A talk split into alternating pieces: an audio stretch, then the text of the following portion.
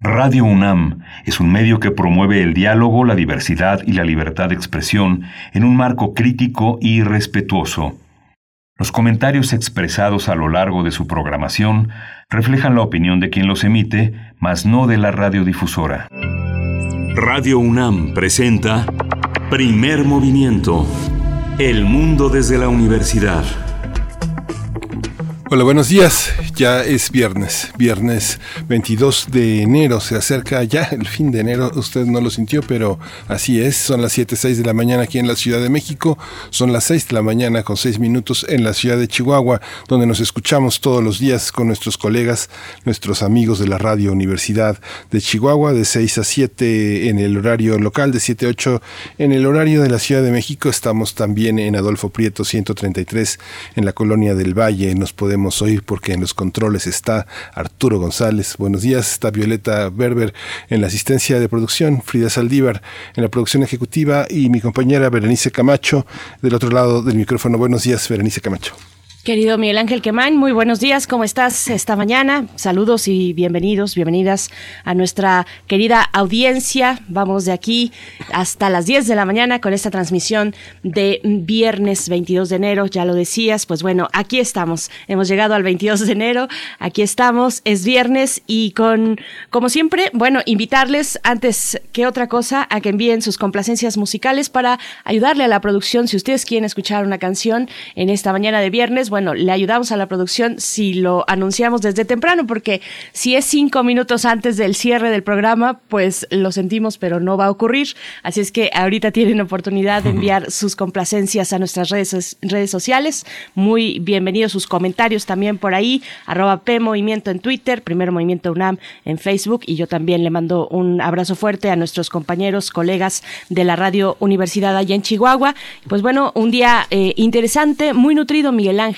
Sí, vamos a tener eh, en este viernes como todos los viernes vamos a tener teatro, pero vamos a tener esta vez desde el principio va a estar con nosotros Carmen Limón, que es su directora de evaluación, programación y planeación en Radio UNAM y va a estar porque los radioteatros ganadores de la Bienal de Radiodrama están entre nosotros. Mañana tenemos eh, la presencia de una obra muy importante. Ya el sábado pasado también contamos, perdón, con una obra teatral, eh, un radioteatro que caracteriza también las producciones de nuestra emisora. Ha sido un signo que distingue a Radio UNAM y Carmen Limón va a estar con nosotros para hablar de ese tema.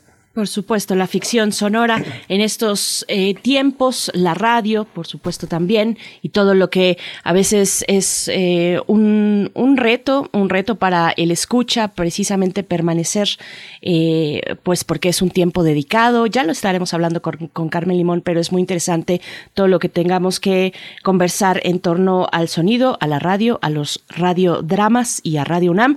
Así es que bueno, después tendremos hacia nuestra segunda hora, vamos a conversar con Ana Lorena Delgadillo, directora de la Fundación para la Justicia y el Estado Democrático de Derecho, y con Diana Iris García. Eh, ella es una madre que, busca a su hijo desaparecido, Daniel Cantu Iris, desde el 21 de febrero de 2007 en Coahuila, y ella forma parte de las Fuerzas Unidas por Nuestros Desaparecidos en Coahuila y en México. Y es que, bueno, está esta situación compleja, esta necesidad de justicia, de esclarecimiento, de investigación eh, por parte de la Fiscalía General y de las fiscalías locales. Vamos a hablar de las personas desaparecidas y el papel de la Fiscalía precisamente.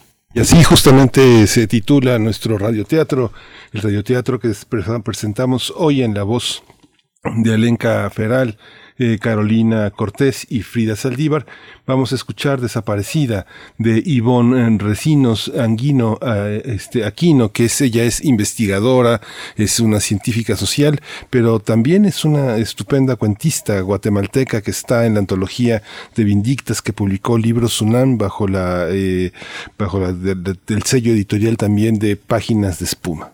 Así es. Bueno, no sé dónde tú te quedaste, pero yo estaba por también pedirte que nos comentaras la nota internacional. Hoy vamos a estar hablando de la, de la detención de este abogado eh, de oposición mm, en Rusia, Alexei Navalny, que en meses pasados eh, fue, no es la primera vez, pero fue envenenado con un tóxico eh, potente, mm, utilizado también durante la Guerra Fría y vamos a conversar acerca de esta figura, el líder opositor ruso. Lo vamos a conversar con la doctora Beata Boina, doctora y profesora en Relaciones Internacionales del TEC de Monterrey, ex embajadora de Polonia en México. Sí, vamos a tener también hoy, hoy es mi turno de, la poesía necesaria y bueno, ya está lista, esperen eh, a las nueve de la mañana, quédense hasta las nueve de la mañana que tenemos también sorpresas en ese territorio. Por supuesto, en nuestra mesa del día, el poder ilimitado de las redes sociales con Agneri Sampieri, oficial legal de la R3D, la Red en Defensa de los Derechos Digitales, y también con Cintia Solís, ella es socia del despacho Lexinfit, Legal Advisory y catedrática de la Secretaría de Marina y del Instituto Politécnico Nacional. Nos acompaña ustedes, si nos, si nos escuchan eh, constantemente, pues sabrán que ella es colaboradora en un espacio que dedicamos a las tecnologías, es colaboradora de este espacio, así es que bueno, pues estaremos hablando de esto, el poder ilimitado de las redes sociales, en todo un conjunto de conversaciones, de, debates que tienen que ver precisamente con la libertad de expresión, con el arbitraje en el eh, entorno digital. Así es que bueno, eso y lo que se vaya sumando en esta mañana de viernes 22 de enero,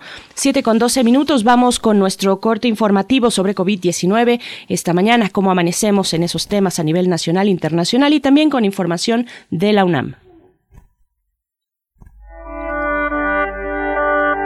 COVID-19. Ante la pandemia, sigamos informados. Radio UNAM.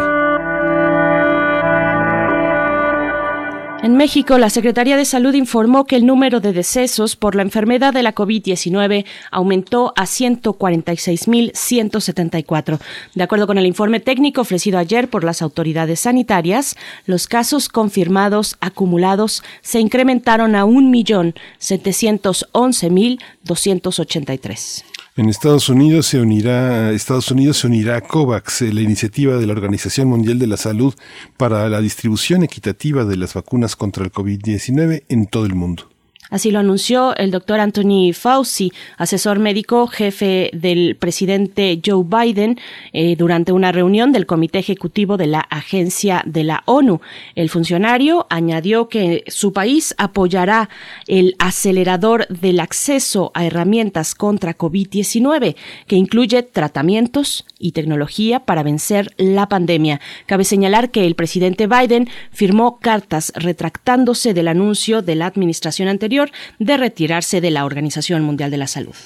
Sí, en la información relacionada con la UNAM ante la conmemoración del Día Internacional de la Educación, este domingo 24 de enero, Ángel Díaz Barriga, investigador emérito de la UNAM y especialista del Instituto de Investigaciones sobre la Universidad y la Educación, consideró que la escuela pospandemia debe ser cercana a la vida de los alumnos.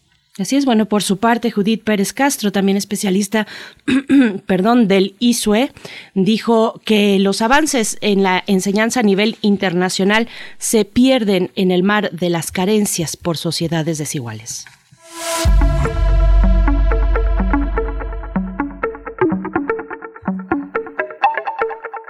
El grupo de lectura Challenge de la Dirección de Literatura y Fomento a la Lectura de la UNAM invita a la conversación con la escritora Margot Glantz sobre su libro Cuerpo contra Cuerpo. Este libro lo publicó Sexto Piso. Margot Glantz es profesora emérita de la UNAM que va a conversar sobre los territorios de la corporalidad tan presente y ausente a la vez en esta pandemia, pero también en su literatura.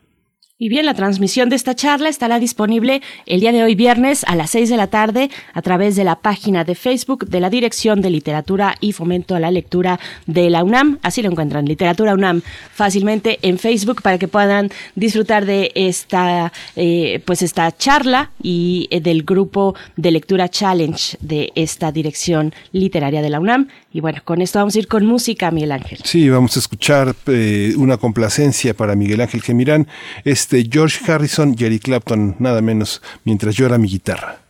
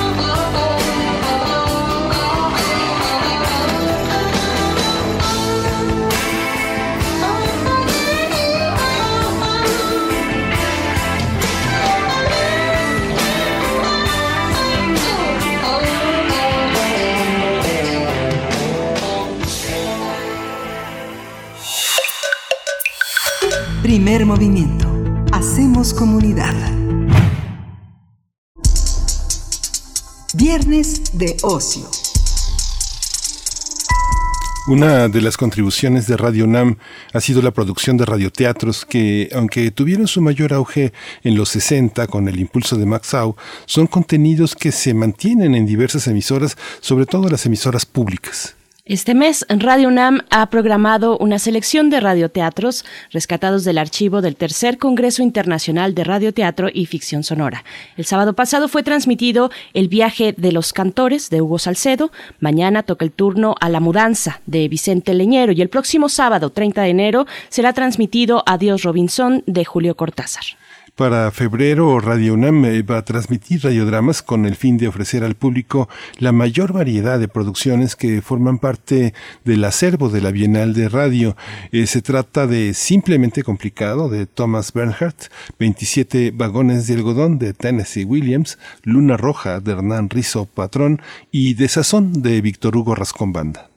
Vamos a conversar sobre el ciclo de radioteatro que recupera obras ganadoras de la Bienal de Radio Drama. Este día nos acompaña eh, a través de la línea, creo que está a través de la línea, sí, Carmen Limón. Sí, aquí estoy. Ahí estás, eh, Carmen Limón, querida, subdirectora de Evaluación, Programación y Planeación aquí en Radio UNAM. ¿Cómo estás esta mañana?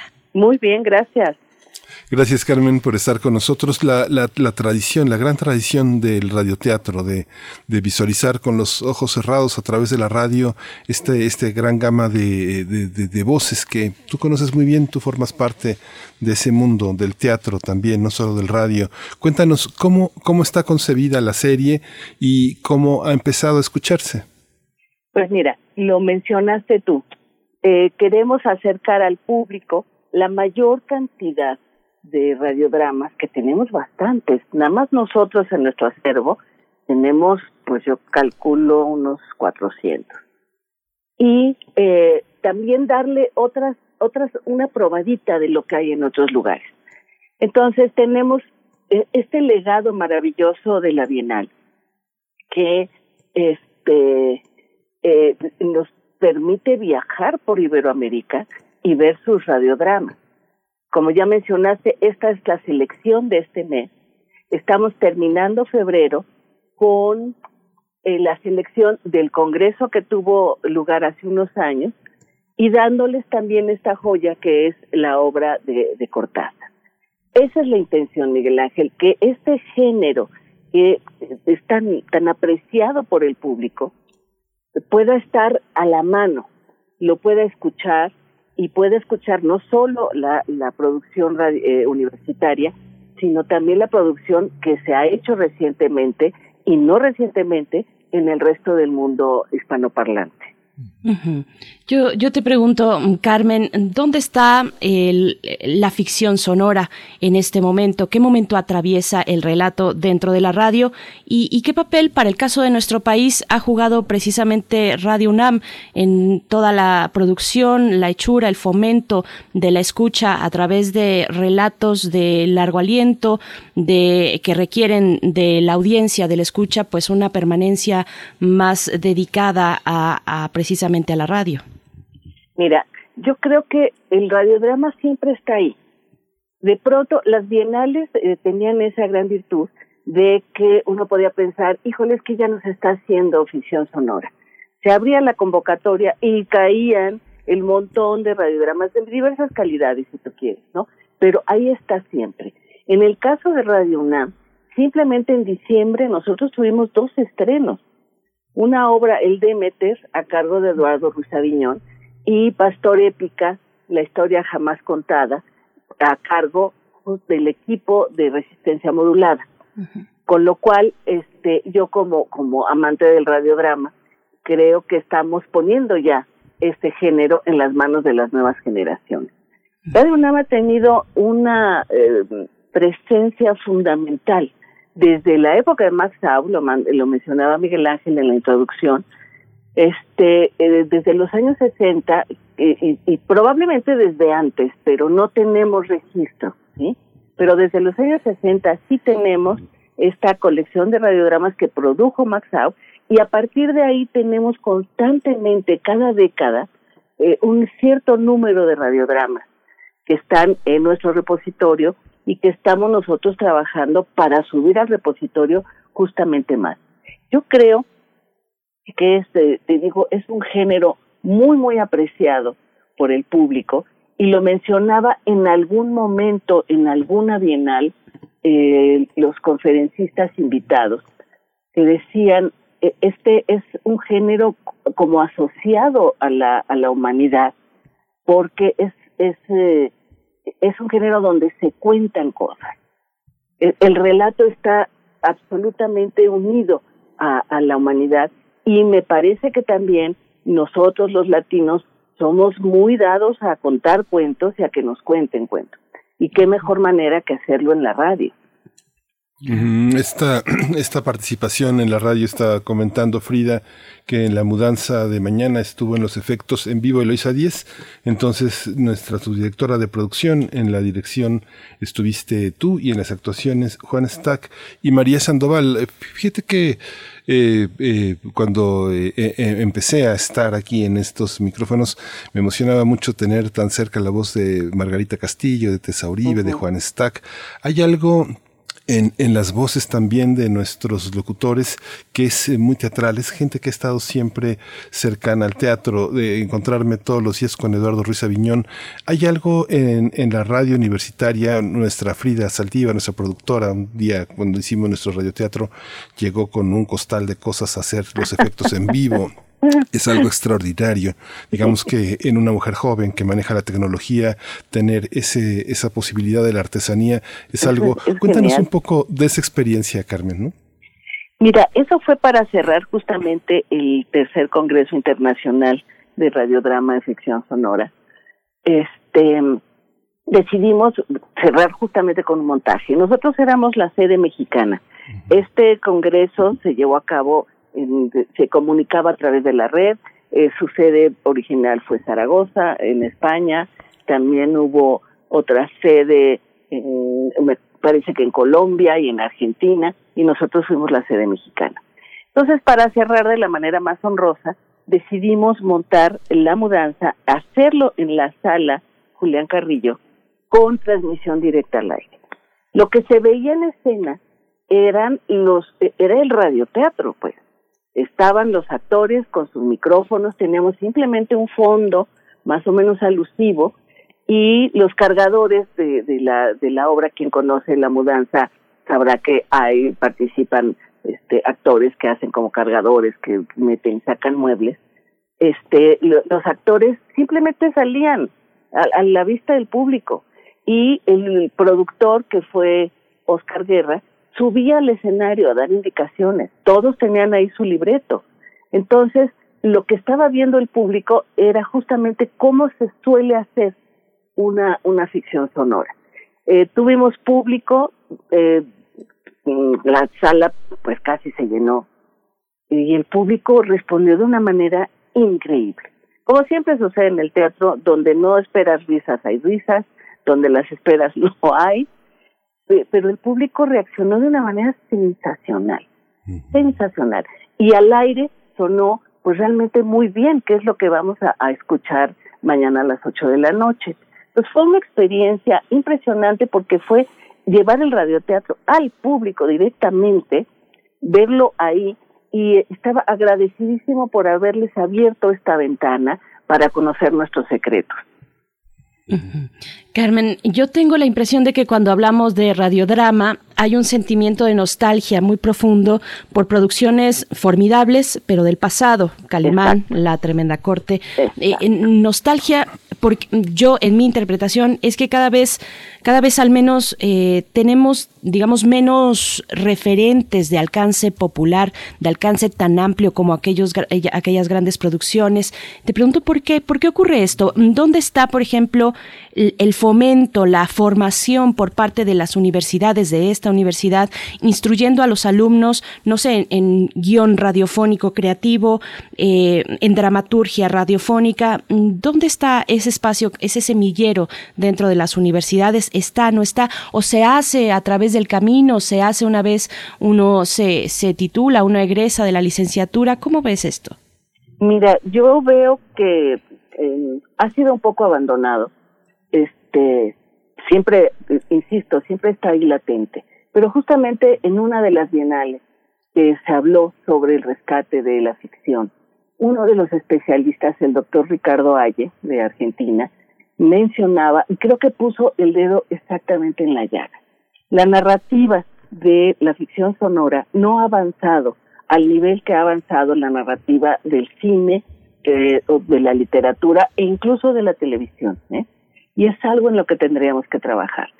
Él menciona en algún momento, para las nuevas generaciones tenemos que, que eh, acudir a las narrativas contemporáneas. Lo que ha estado haciendo eh, desde hace unos años Resistencia Modulada me parece que se acerca. En noviembre transmitimos también algo que fueron haciendo de manera fraccionada. No sé si a lo mejor tú como, como miembro de Resistencia Modulada llegaste a, participar en ello. Se llamaba Frecuencia Monstruo. Claro. Y eran unas mini producciones que a mí me divertían como no te imaginas. Y además muy integrados toda este estos, estos montajes tan ricos que hacen los productores de resistencia modulada con muchos afectos, planos, etcétera, que, que tiene que ver con esta narrativa más contemporánea. Eh, para noviembre le pedimos a Diego Ibáñez que nos los juntara todas en un solo capítulo. Ya lo tenía hecho. Y este lo transmitimos también. Y eh, yo lo que veo es como el, el arribo de esta otra generación, de esta generación más nueva, si no es la más joven que, que podemos tener, pero sí es otra generación que está llevando el, el, eh, el desarrollo del radiodrama. En las escuelas que yo sepa, se hace pues por iniciativa de algunos maestros. Y sí, aunque como bien dices, radiodrama o radionovela se relaciona con algo que, que oían las abuelitas. Me da muchísimo gusto que gente joven de tu edad esté ahora interesado en el radiodrama y lo haga. Y lo haga y, y le aplique esta, esta, este acercamiento, por lo menos, a las narrativas más contemporáneas. Creo que por ahí está el futuro del radiodrama. Sé que el doctor Haye, por ejemplo, en, en Argentina, sí trabaja muy específicamente en, en explorar nuevas narrativas. Aquí en México, pues lo hacemos en Radio UNAM, de pronto abres la ventana y te das cuenta que también la Universidad de Guadalajara tiene unas cosas maravillosas. Hubo dos chicas de Guadalajara que estuvieron en el, en el Congreso que han hecho, por ejemplo, la adaptación de Seda de Barico a, a, radio, que es, que es una belleza. También en, en, Guadal en perdón, en, en Veracruz, de donde venía este, la queridísima Eloisa Díez, ella hizo ahí el viaje de los cantores, también aplicando una narrativa más contemporánea. Entonces, finalmente son eh, como como este iniciativas de diferentes personas en diferentes lugares y van floreciendo. Sí, esta, esta visión de justamente que permite eh, en otros, en otros, en otros países tener a los grandes autores haciendo radioteatros. Tenemos el ejemplo ahora de Cortázar, que es prácticamente su única obra de teatro, pero a lo largo de la historia europea, de la guerra hasta nuestros días, los grandes, eh, los grandes autores hacen radio. Mientras más al este nos vamos, eh, la, la voz y la parte de la lectura escénica prospera. ¿Cómo está también también esta parte. Es una joya tener esta obra también de Cortázar, Carmen. Por supuesto. Y fíjate que hace unos años, estando yo en Radio Educación, Lidia Camacho tuvo la iniciativa de retomar justamente esa tradición.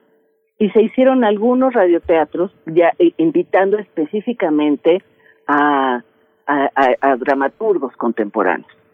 Este, quiero también acercarme a esta emisora hermana para ver si podemos sacarlo y traerlos a Radio UNAM y darles una otra pasadita para que el público los conozca, porque eh, fue genial cómo los dramaturgos se enfrentaban a esto, que aunque uno lo trae pues ya este en, en la urdimbre, el momento en que te, te enfrentas con, con la radio y con el lenguaje de la radio, pues eh, eh, ahí es fundamental la presencia del productor. Ahorita estamos trabajando también otra cosa con Marta Verduzco, este, la, la versión para radio de su montaje del malentendido y estamos en ese terreno que, que es, se pone un poco nervioso, pero, pero justamente es lo interesante, ¿no? Ese montaje genial con Anofelia Murguía, este, llevado a la radio, eh, darle todo, todo el, carácter radiofónico para que pueda ser legible para, para la gente. Yo estoy pensando también eh, en influencias tan importantes como la BBC Radio, por ejemplo, para levantar eh, precisamente esos, esos andamios que se han eh, adaptado también, que han sido escuchados desde este lado de, del mundo. ¿Qué decir de estas, pues estos faros también dentro de la ficción sonora, Carmen? Fíjate que sí, está la BBC y está, la BBC tiene una radionovela pues yo creo que lleva más de 60 años al aire, este, que es la historia de unos granjeros. Según eh, leí por ahí, eh, esta historia surgió justo después de la guerra, cuando pues se, se restablece la paz y pues ya mucha gente no sabía cómo mm, ordeñar vacas o criar chivos o gallinas, etcétera, ¿no? Entonces la BBC eh, decidió hacer un programa y era un programa muy técnico y nadie lo oía les daba una flojera, pero terrible. Y decidieron, pues, hacerlo ficción. Entonces inventaron un lugar este, que de alguna manera conjuntaba las características de varios lugares de, Inglaterra, una familia, una familia nuclear, este, que regresaba de la guerra el papá, que estaban los hijos, que les enseñaba, etcétera, y esa se ha mantenido, se, se llama Los Archers, está en inglés y todavía y tiene además un sitio web desde hace años con, la, con los, los, los actores caracterizados como los diferentes núcleos familiares de, de los artes. En España han seguido haciendo, eh, tienen una producción mm, constante, un par, si tú quieres, de radiodramas eh, al, al, año, pero están en el repositorio de Radio y Televisión Española. Eh, transmitimos también de ellos en diciembre una Alicia en los Países de las Maravillas, que era un deleite. Ellos siguen haciendo, bueno, hasta ese momento, antes de que la pandemia nos confinara, hacían sus radiodramas en un teatro que se llama La Casa Encendida, con transmisión al aire. Entonces, este es uno de esos, de esos casos. Y pues sí, abrevamos mucho de esas experiencias para, eh, para, para traerlas a nuestras producciones. Claro este aspecto también de, del radioteatro no, no, no forma parte pues del currículum eh, que se sigue generalmente en las escuelas de teatro, forma parte de como de la práctica, ¿no? Los grandes maestros enseñan una asignatura que no está en la, en la currícula. Me acuerdo muchísimo también de las lecciones de un gran maestro que ya no está con nosotros, que era José Luis Ibáñez, que eh, parte yo creo que de esta, eh, este, de estos polvos de ayer de la poesía en voz alta en la Casa del Lago trajo como la posibilidad de, que estas producciones se escucharan. También forma parte de nuestra historia, Carmen. Sí, por supuesto que sí. Y ahora que mencionas el asunto de los actores, quisiera yo este subrayar la calidad de la actuación de los radiodramas que vamos a tener en febrero. Los cuatro radiodramas tienen una calidad actoral, Miguel Ángel, de veras buenísima. Y desgraciadamente en radio no, no es muy común. ¿sí? Esto, eh, en algunos casos, por ejemplo, en el caso de Desazón, es eh, con las actores que, que habían ya desarrollado el montaje durante varios meses. Entonces ya es un trabajo actoral este profesional del teatro y eh, lo llevamos a la radio. Si oímos también el primero que menciona, simplemente complicado, es eh, como parte de un proyecto mucho más amplio de Mapa Teatro de Bogotá que tú conoces, que tiene también, creo que su versión en video, y tiene una eh, un, nivel de calidad actoral de veras impresionante. Y en algún momento con, en Radio Educación, estando en Radio Educación, quisimos hacerlo, empezamos a hacerlo por lo menos. Estaba Pepe Caballero, el director de teatro, montando un LEAR y le pedimos permiso para que los productores, que en el caso de la radio son los que dirigen a los actores, pudieran estar presentes, como tener una especie de seminario con ellos. Yo creo que es algo que tendríamos que retomar, mm. porque de pronto el productor sabe hacer radio, no necesariamente sabe dirigir actores, y lo que tendríamos que ver es si formamos directores para la creación radiofónica o si le damos estas herramientas a los productores o si hacemos las dos cosas. Estamos conversando con Carmen Limón, eh, subdirectora de Evaluación, Programación y Planeación aquí en Radio UNAM, acerca de los radioteatros, de una oferta eh, muy interesante que se ha llevado a cabo, pues eh, continúa ya desde hace algunas semanas, durante todo enero y va a continuar hacia febrero y pues ya seguramente tendremos buenas noticias para mantener esta tradición los sábados a las 8 de la noche aquí en el 96.1.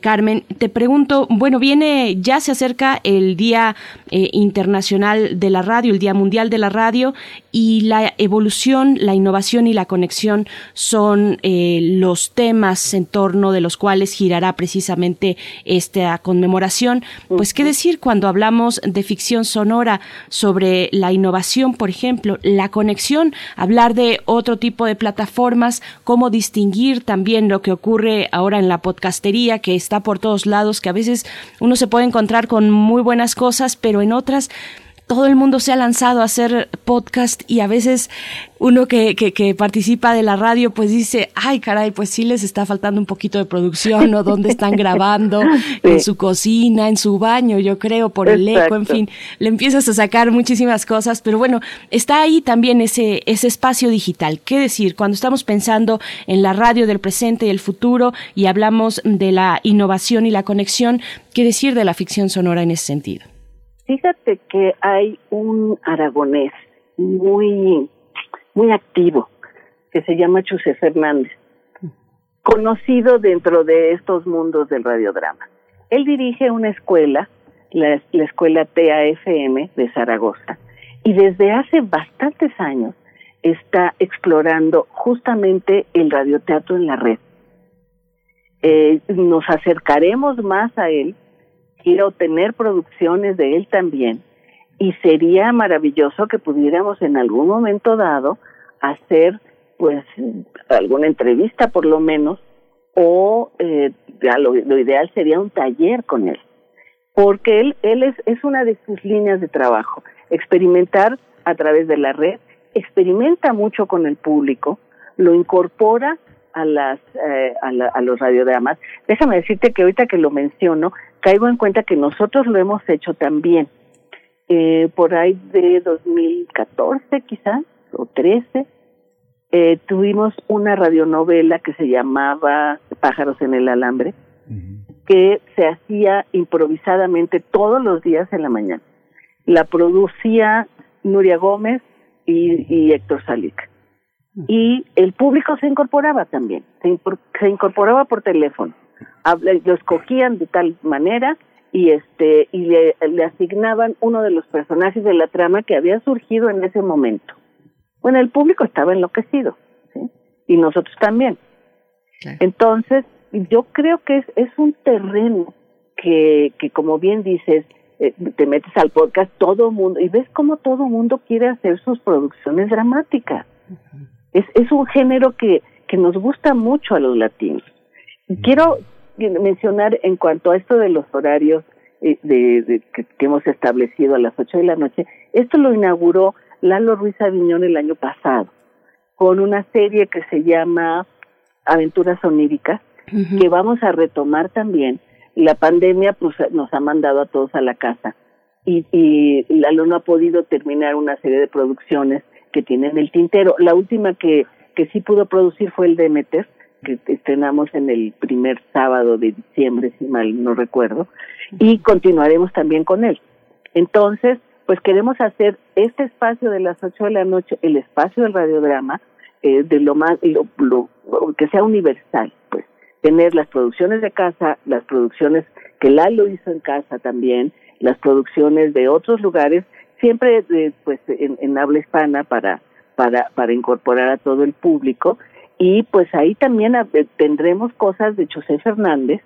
Yo estoy en contacto con él para poder eh, mostrarle a nuestro público qué es lo que se hace en la red en otros lugares como España.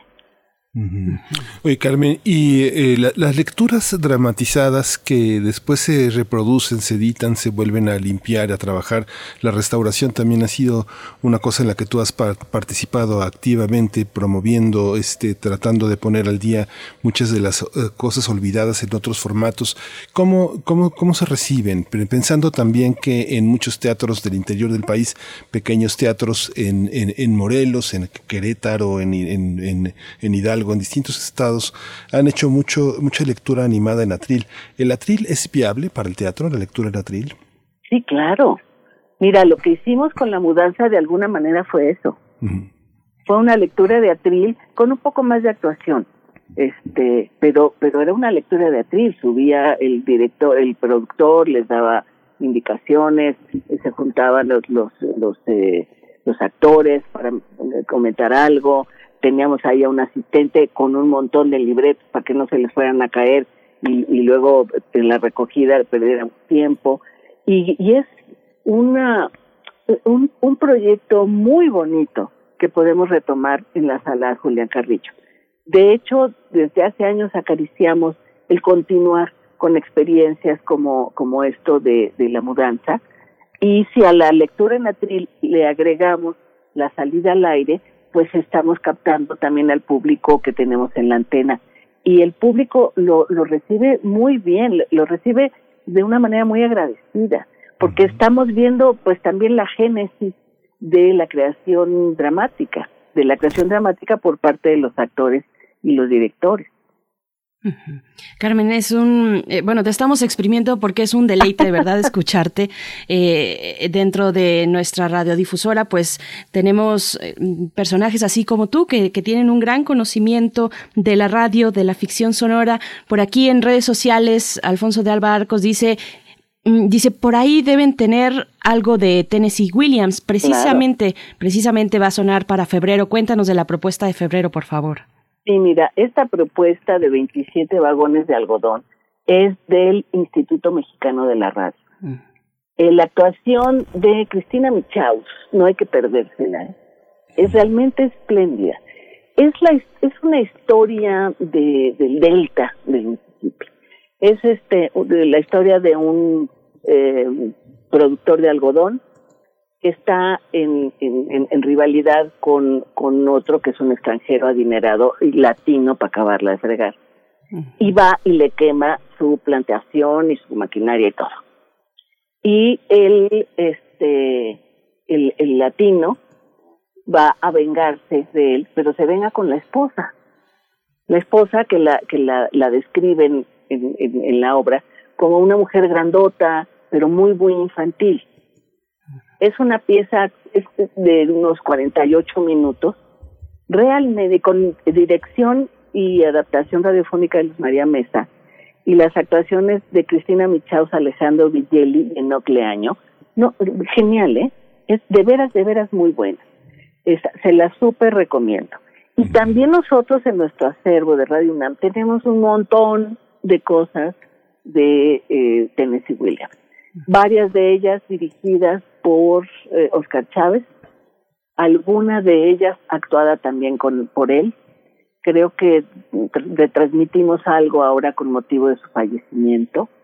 y, y bueno, si, si, se, si se asoma nuestro radio escucha, si se pudiera asomar a, a, a toda eh, el acervo nuestro, bueno, se encontraría una cantidad de actores, de, de, de dramaturgos, de directores de teatro. ¿Sabes, Miguel Ángel, que tenemos cosas de Margules? Sí. Que todo eso lo vamos a sacar para ponérselo al público. Sí, esto que mencionas justamente todos estos todos estos autores, uno verdaderamente este para personas que tienen eh, algún tipo de debilidad en la vista, que no pueden tener la posibilidad de leer, que es un, enorme placer, eh, uno puede eh, tener como los más altos estándares que uno escucha. Berenice hablaba de la de la BBC, pero el radio, el National Theatre de Londres ha sido una gran experiencia para muchas personas que no pueden acercarse a la literatura, tenemos obras de Som Stoppard, de Samuel Beckett, de, Dostoyevsky, de Pushkin, de, y, mexicanos como Juan Tobar, Héctor Azar. Eh, tenemos muchísimo, tenemos clásicos como Aristófanes, eh, ingleses como Dickens, como Harold Pinter, este, es, es, algo increíble. Frida nos compartió hace, hace prácticamente un año, Frida Saldívar, eh, las series que teníamos, hizo una, una, selección para echarle un ojo y bueno, es, es algo muy impresionante. Muchas voces que ya no están y que a mucha gente le harían sentido volver a escuchar, que es algo muy, muy conmovedor, Carmen. Tenemos un Fuente Ovejuna con Ofelia Guilmain y Rafael Llama. Y si tú oyes esa y después oyes lo que está haciendo resistencia modulada, pastor épica o frecuencia monstruo, es una evolución, sobre todo en el lenguaje radiofónico. El, esta, esta fuente ovejuna es, digamos, un montaje a lo clásico, ¿no? Donde el texto y, el decir el texto es lo importante. Muy limpia de, de efectos, eh, básicamente son las voces, es, una interpretación genial. Y si mal no recuerdo, la producción es de Max Au. Mm. Y este, pues, el, el lenguaje radiofónico prácticamente no está. Y conforme te vas acercando a los años 2000, pues empieza a aparecer, no es cierto, miento. Hay una cosa genial de Juan José Gurrola, del año 64, si mal no recuerdo, es, es una obra de Beckett, Ascuas. Verdaderamente mi respeto, porque en esa época donde no había planos sonoros, eh, Juan José los hace, los pone ahí en esa, en esa obra. Hacer planos sonoros en esa época era muy complicado. Yo lo hice con Pita Cortés, eh, pues eran los años 70, 80 quizá, eh, con eh, una versión de Las Muertas para radio, y había que hacerlo de manera analógica. Entonces, el armado analógico era, era artesanal. Me acuerdo que teníamos tres, cuatro maquinotas de, de, cinta de carrete abierto, pero que arrancaban en diferentes momentos, con micro, micros de segundo, pero ya, ya no te salía todo el montaje entonces estábamos, estábamos con uno de los operadores, Fructuoso López, cada, cada uno de nosotros jalando la cinta en el momento en que él nos decía para que entraran al mismo tiempo. Entonces, era un trabajo artesanal, agotador, encantador, encantador. Y ahora ya no hay necesidad de hacer eso, ¿no? Ahora, ahora lo podemos hacer. Pero por eso, eh, conociendo las condiciones como se producía en esos años, si se escucha ascuas, que por supuesto la hemos transmitido, pero la vamos a retransmitir, eh, es, admirable y un nivel de actuación impresionante. Es, eh, es unos años, se transmite unos años antes del derecho de nacer en la W. Si tú oyes el derecho de nacer, esa historia de entrada ya envejeció, ¿no? Que alguien tenga un hijo fuera del matrimonio, pues no es nada que provoque ningún drama familiar y entonces entrada ya está envejecido. El, el estilo de actuación de esas piezas de la W ya envejecieron también. Y no hay planos sonoros, todo sucede en primer plano. Se pelean, se aman, se dejan, todo en primer plano. Y con una puerta siempre al fondo para que sepas que se fue el personaje. Oye, a la par, Ascuas de Beckett en versión de Burrola y juras que fue hecho hace un mes. Sí, justamente esta obra está, está disponible en la Fonoteca Nacional, está adaptada, esta adaptación radiofónica que se transmitió en febrero de este 20 de febrero de 1962, forma parte de la colección de Radio UNAM y nuestros radioescuchas pueden oírlo, pueden oírlo ahí, Berenice. Así es. Bueno, yo estoy pensando en estas eh, distancias de pronto entre realizar, por ejemplo, algo en vivo, como se ha hecho en la sala Julián Carrillo, una sonorización en vivo, eh, con una lectura, con una actuación en vivo, o aquello que ocurre en lo digital, en nuestras computadoras, cuando hablas de resistencia modulada, por supuesto, yo puedo pensar en estos mm, eh, programas de edición de audio, bueno, repletos de capas, de capas eh, de sonido, de elementos, ¿no? Es una locura. en, cuando hablas de la pastorépica de resistencia modulada, bueno, yo recuerdo que cuando nos pediste una producción para Navidad, pues teníamos como 17, ¿no? Y decidimos por cuestión...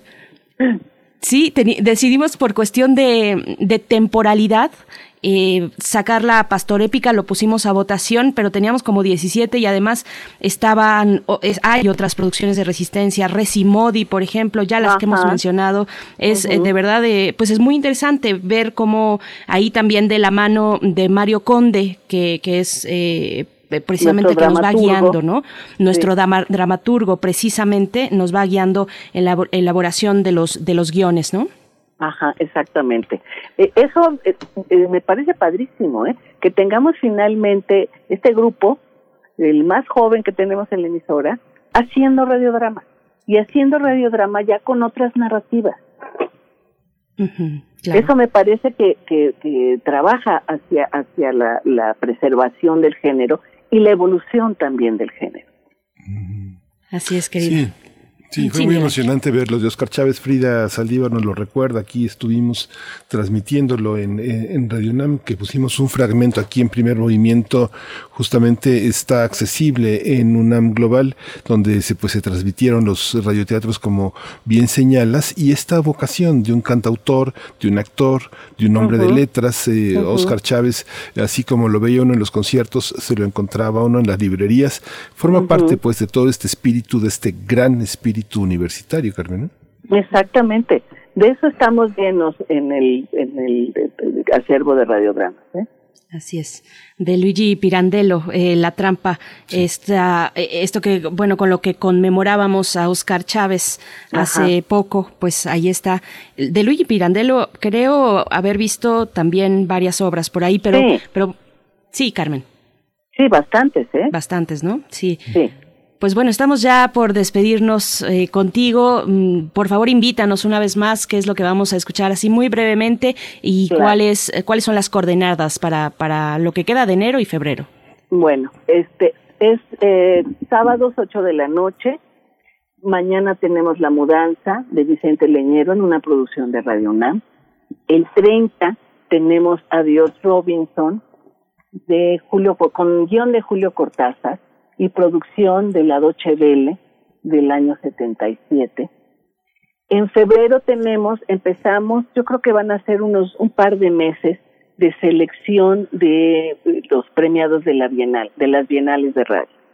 Tenemos simplemente complicado de Thomas Bernhardt en versión de Mapa Teatro, en versión radiofónica de Mapa Teatro de Colombia, que obtuvo el primer lugar en una de las Bienales.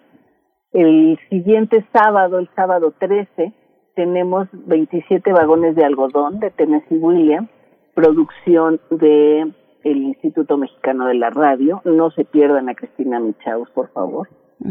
El sábado 20 tenemos Luna Roja de Hernán Rizo Patrón, eh, de Argentina, también con un, eh, es un guion original de Octavio Montiglio. Y el 27 tenemos De Sazón, de Víctor Hugo Rascón Banda, es una producción de radioeducación. No se pierdan ahí, por favor, las actuaciones de Luisa Huerta, eh, Angelina Peláez, Julieta Gurrola y el diseño sonoro de Anabela Solano. Es una joya ese diseño sonoro. Pues ahí estaremos en esta eh, convocatoria de la radio a la escucha. Muchas gracias, Carmen Limón. Nos encontramos pronto contigo. Qué gusto poder conversar. Igualmente, queridos. Hasta pronto. escucharlos y un saludo al público. No se pierdan esta muestra. Es realmente impecable. Por Muchas gracias, Carmen. La invitación. Vamos directo con nuestro radioteatro de esta mañana. Primer movimiento. Hacemos comunidad. Para teatros, los radioteatros de primer movimiento. Desaparecida de Ivonne Recinos Aquino, Vindictas, Cuentistas Latinoamericanas. 2019. Es un amplio cuarto cerrado. La ventana, con una cortina vaporosa, deja pasar la luz tenuemente. Ella, recién bañada y parada desnuda frente al espejo, observa su figura reflejada. El perfume del jabón inunda el ámbito. Los ojos se detienen en los pies blancos y delgados que se unen a las piernas por unos fuertes tobillos. Las rodillas, redondas y de piel tersa, resaltan unos muslos gruesos y duros. La piel se refleja en el espejo, con tonos de luz celestes, blancos y amarillos. El perfume del jabón inunda el ámbito. Ella mira su vientre semiconvexo cubierto por un vello fino, casi transparente. Lo siente tibio, unido a una cintura angosta que remata las caderas redondas, cuyos límites se difuminan con la luz y los objetos reflejados en el espejo frío. El perfume del jabón inunda el ámbito. El pecho y los dos senos anudados por una rosa van pasando del suave mate de la piel a un brillante liso casi plano, poco sonoro. Los ojos buscan oquedades en el cuerpo y se detienen en los hombros y en los brazos tersos que se han tornado fríos y pareciera que no hay límite entre ellos y la luz y los reflejos. El perfume del jabón casi no se siente. El cuerpo es ahora luminoso y se puede reflejar la luz, los colores y los otros cuerpos. El cuello es plano y el perfume ha quedado fuera de él la boca es dura y la nariz solo líneas. Los ojos ven el cuarto, la cama deshecha, las flores, el libro y el reloj sobre una mesa, una lámpara apagada en otra, los tapetes, las cortinas que se mueven. La luz casi no alcanza ya a herir la imagen del cuerpo en el espejo. El perfume del jabón ya no se siente. Una toalla que se deslizó de un cuerpo ha quedado sola sobre la alfombra, frente al espejo. Los objetos del cuarto se ven poco claros. Los ojos miran con angustia que la luz va haciéndose más tenue, la cortina se mueve, la imagen del espejo va tornándose difusa. El perfume no se siente, la luz se va desvaneciendo más y más. Y cuando todo ha quedado a oscuras, y el espejo es solo una sombra opaca, se escucha un grito dentro de él.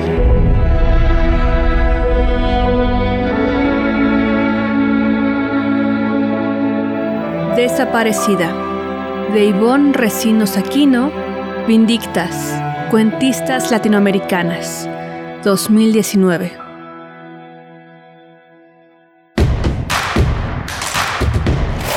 En redes sociales. Encuéntranos en Facebook como Primer Movimiento y en Twitter como arroba PMovimiento. Hagamos comunidad.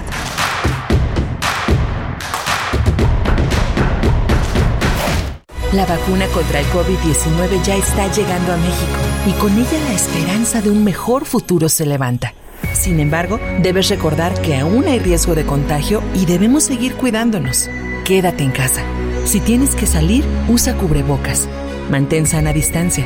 Lava tus manos constantemente y usa gel antibacterial. Si tienes síntomas, acude al centro de salud más cercano. Si te cuidas, cuidas a México. Tiempo cedido por Morena para el cuidado de la salud.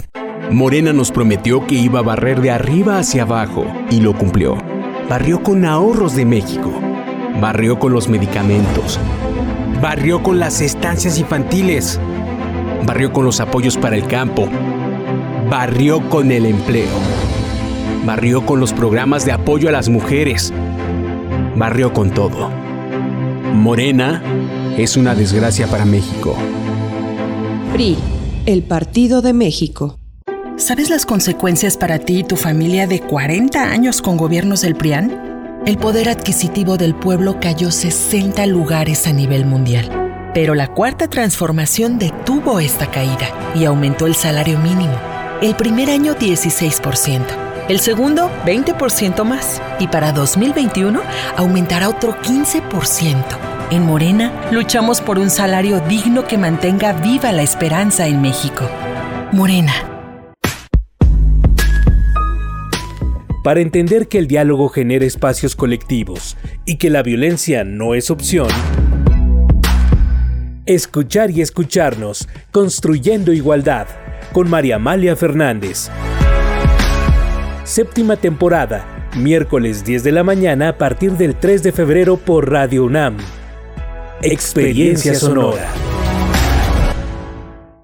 En México el sol sale para todas porque trabajamos por tener un país donde se valore y respete a las mujeres. Desde hace muchos años luchamos para acabar con la discriminación y la violencia, con leyes para garantizar la seguridad y la plenitud de todas las mujeres de México, con gobiernos incluyentes donde la igualdad, la equidad y la paridad sea una realidad en todos los niveles, para escuchar la voz de las mujeres y que participen en las decisiones más importantes. El sol sale para todas. PRD la cuarta transformación está poniendo fin a los excesos del pasado, cuando antes se había gobernado con verdadera austeridad, priorizando a quienes más lo necesitan, cuando un presidente había renunciado a los pinos, al avión y al Estado Mayor Presidencial, cuando se había declarado a la corrupción como el peor enemigo de México. En Morena no hay espacio para lujos y derroche. No puede haber gobierno rico con pueblo pobre. Morena, la esperanza de México. Crimen organizado avanza, los jóvenes sin oportunidades. Es el México del retroceso de Morena. Llegó la hora de corregirlo. El PAN gobierna mejor y gobierna para todas y todos. En Guanajuato, más de 11.000 empleos se recuperaron en solo tres meses tras la pandemia. El estado más seguro para vivir es Yucatán. Tamaulipas apuesta por energías limpias y renovables. Tan solo en Baja California Sur, la inversión extranjera creció 21%. Habla Marco Cortés, presidente nacional de PAN. Cambiemos hacia el futuro. Únete a Acción por México. Partido Acción Nacional. Propaganda dirigida a militantes del PAN para la precampaña a diputados federales.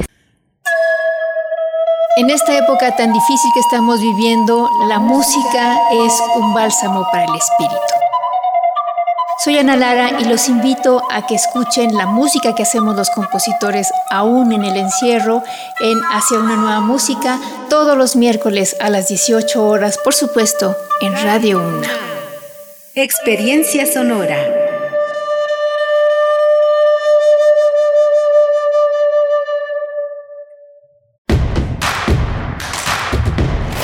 Queremos escucharte. Llámanos al 55 36 43 39 y al 55 36 89 89. Primer movimiento. Hacemos comunidad.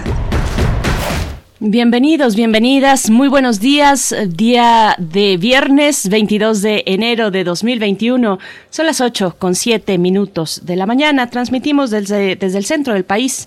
Eh, estamos, bueno, con nuestro, una parte de nuestro equipo allá en cabina. Saludos, Frida Saldívar, Violeta Berber, eh, Arturo González en los controles técnicos, allá en Adolfo Prieto en la Colonia del Valle. Y les saludamos también a quienes se integran, se integran en este momento. Eh, la radio Nicolaita. Nos unimos a través del 104.3 en Morelia. Saludos por allá y a todos los que están escribiendo también en redes sociales con, con muchas recomendaciones, muchas historias en torno a la ficción sonora, a los radiodramas y a los radioteatros. Pues bueno, gracias por sus comentarios. También saludo a mi compañero Miguel Ángel Quemain en el micrófono. ¿Cómo estás? Hola, Berenice Camacho, buenos días, buenos días a todos nuestros radioescuchas. Eh, hemos tenido una, una mañana interesante con un radioteatro fino, interesante de, esta escritora guatemalteca que traza el tema de la desaparecida, una ensoñación que ha puesto eh, en escena Frida Saldívar y una conversación con Carmen Limón, nuestra subdirectora en Radio UNAM, sobre nuestros radioteatros y el patrimonio de la estación Berenice. Así es, bueno, y por aquí nos dicen brevemente, dice Fugitivo 5 en Twitter, mi primer radioteatro de Radio UNAM fue Retrato de la joven monstruo, lo sigo recomendando.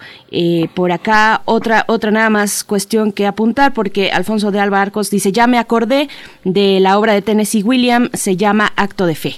En fin, dice, quedamos invitados, pues sí, quedan invitados todos los sábados eh, a partir de ya y durante todo febrero y ya veremos en marzo, pero los sábados a las 8 de la noche aquí en el 96.1 de FM para escuchar esta selección muy interesante mm, y disfrutable de radioteatros que pone Radio UNAM a su escucha y a su disposición. Sí, y bueno, tenemos una, una, siguiente hora importante. Eh, estamos enlazados eh, con Michoacán en la radio Nicolaita en San Nicolás de Hidalgo y justamente en esta hora vamos a tener el, el tema del papel de la PGR y la petición de renuncia de su titular ante el caso Cienfuegos, la nota internacional, justamente la detención de Alexei Navalny, este líder opositor ruso. Así que, pues si no hay otra cosa, nos vamos porque hay mucho que discutir.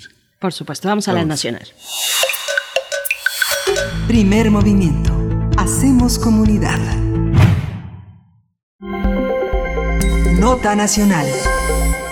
Tras la exoneración del general Salvador Cienfuegos de las acusaciones de la DEA de cooperar con el crimen organizado y luego de la publicación del informe y el expediente sobre este caso por parte de la Fiscalía General de la República, decenas de organizaciones sociales exigieron al presidente Andrés Manuel López Obrador la destitución de su titular Alejandro Hertz Manero.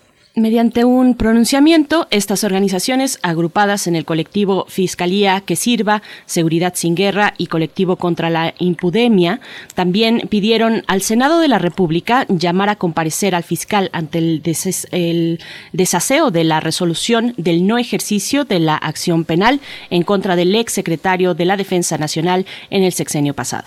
Las organizaciones consideran que el desenlace de este caso por parte de la FGR demuestra que en México los militares son intocables y que, esta, que esa instancia no es autónoma. Bueno, bueno, cabe señalar que el funcionario aseguró que llegará hasta las últimas consecuencias e incluso realizará un juicio internacional contra la DEA a los involucrados en el caso Cienfuegos para conocer por qué retiraron los cargos en su contra. Vamos a conversar sobre este tema, sobre el papel de la FGR a dos años de la llegada de Alejandro Hertz Manero y está con nosotros ya Ana Lorena Delgadillo, y es directora de Fundación para la Justicia y el Estado Democrático de Derecho. Buenos días, Ana Lorena, gracias por estar aquí. Hola, Miguel Ángel Berenice, nuevamente por acá con ustedes. Muchísimas gracias por la invitación. Bienvenida, Ana Lorena Delgadillo. También saludamos a Diana Iris García. Ella forma parte de Fuerzas Unidas por nuestros desaparecidos en Coahuila y en México. Eh, y bueno, busca a, es madre de Daniel Cantú Iris, desaparecido desde el 21 de febrero del año 2007 en Coahuila. Diana Iris García, gracias por estar con nosotros esta mañana. Bienvenida a Primer Movimiento. Buenos días, Berenice y Miguel Ángel. Gracias por su por su llamado y aquí estoy. Saludos auditorio. Buenos días. Muchas gracias. Una conversación con dos polos, dos polos muy interesantes. El polo del dolor, el polo de otra forma de dolor que también significa el análisis. Ana Lorena, ¿por dónde empezar esta eh, evaluación? Hay una franca eh, posición en torno a la DEA, a la posición de México frente al gobierno estadounidense, pero también hay otra, más eh, en lo local, sobre el tema de la impunidad, la FGR y un fiscal que ha sido muy, muy cuestionado desde su llegada. ¿Cómo entender esta situación?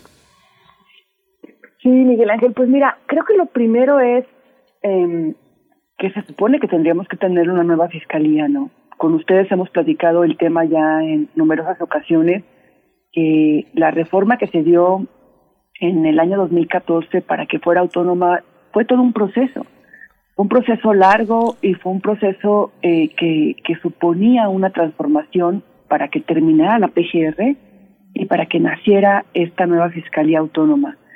Y lo que nosotros hemos venido platicando con, con ustedes, con los radioescuchas y con, eh, digamos, eh, difundiendo en medios de comunicación, es que ha habido un incumplimiento eh, a las labores que lleva a cabo el fiscal y que el caso Cienfuegos, digamos que, pues es como la gota que derramó el vaso, ¿no?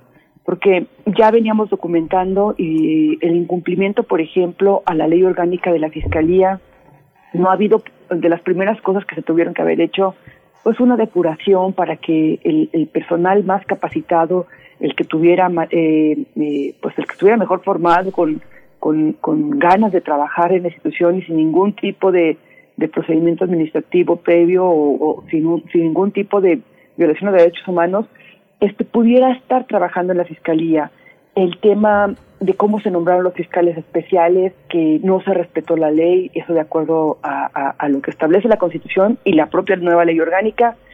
El tema de eh, también que, siguen trabajando de la misma manera, vemos que no ha habido cambios sustantivos eh, en la forma como se organizan como para que se pueda notar que hay una decisión de eh, derribar las estructuras criminales que siguen en el país y por lo tanto que termine la violencia. Y eh, pues ahora la reforma que se plantea, que también ya hemos platicado con ustedes, de la ley orgánica, donde el fiscal lo que dice es, bueno, yo no impulsé, o sea, él niega que él esté impulsando esa reforma, pero él acepta y él no sale a defender los aspectos que sí creemos que irían en contra de la autonomía de la institución. Entonces llega el caso Cienfuegos y evidentemente el mensaje que se manda desde nuestro punto de vista es muy preocupante. Tal como lo dice el comunicado, primero porque manda el mensaje de que los militares son intocables y, son intocables ahora y han sido intocables siempre. O sea, este es un tema que arrastramos desde muchos gobiernos anteriores eh, con la impunidad que hay cuando los militares violan derechos humanos, ¿no?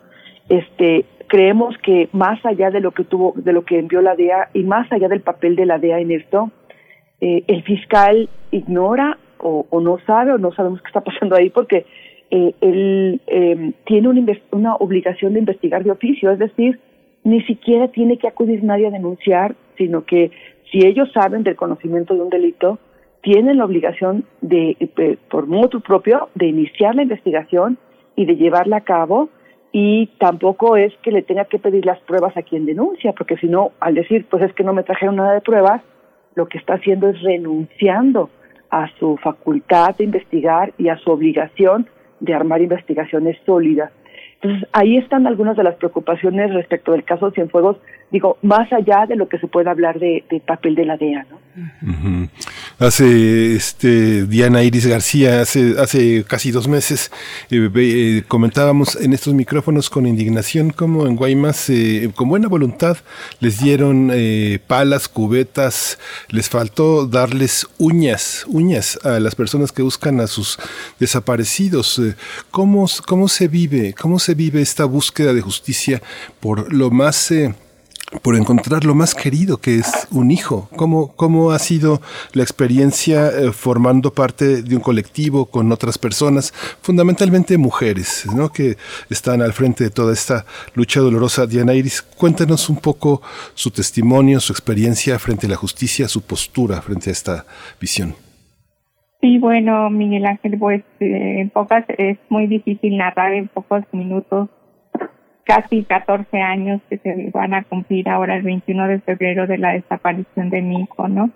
Pero sin embargo, pues puedo decirte algunas cosas, sobre todo haces alusión a esta noticia que sale de Guaymas, ¿no?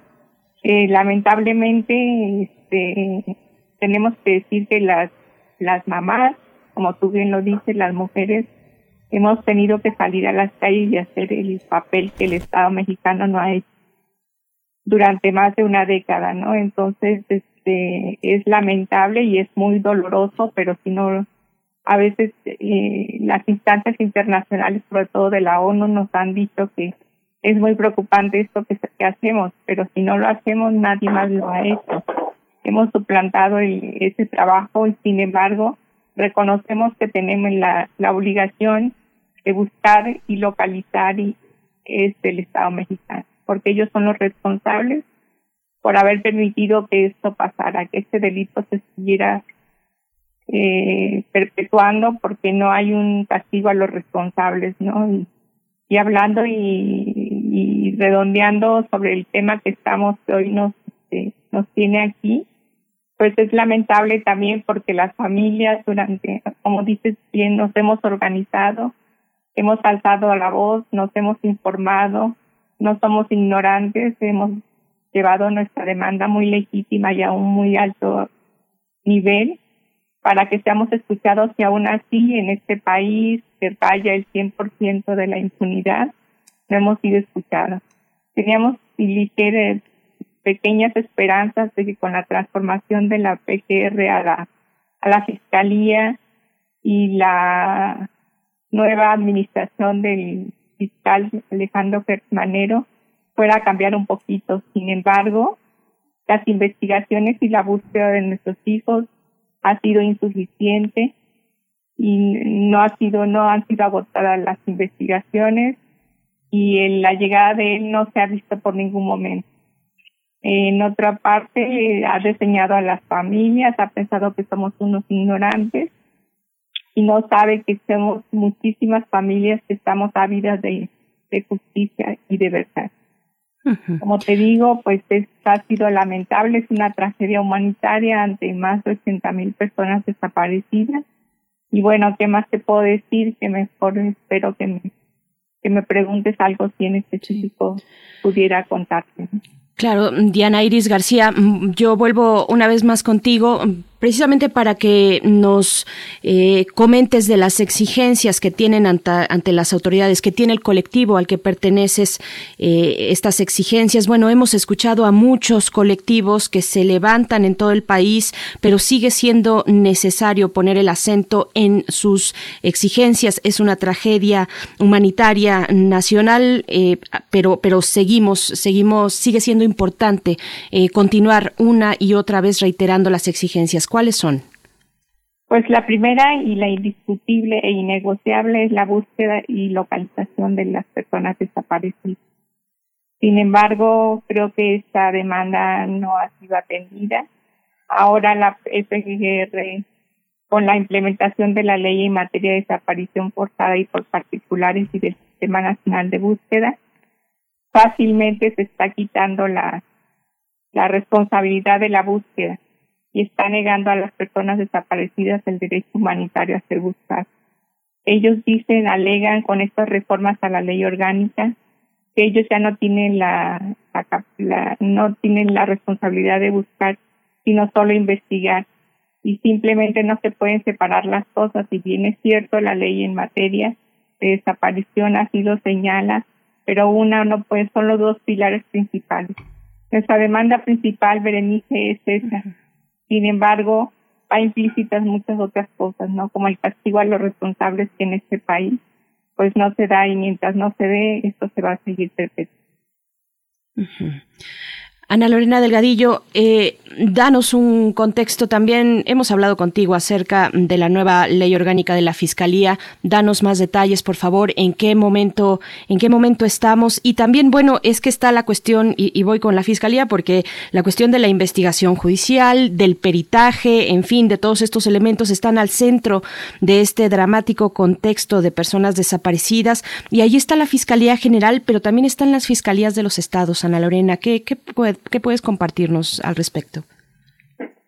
Sí, pues mira, eh, como lo venimos platicando también ya aquí en, su programa, eh, esta, la ley que actualmente tiene la Fiscalía General de la República ah, fue una ley construida desde la experiencia, desde el trabajo que se tiene en la defensa de casos de, de graves violaciones de derechos humanos, desde la voz de las familias, quienes también son quienes más han sufrido la, inactividad de las fiscalías, pero también desde las mejores experiencias, desde las buenas prácticas en la región.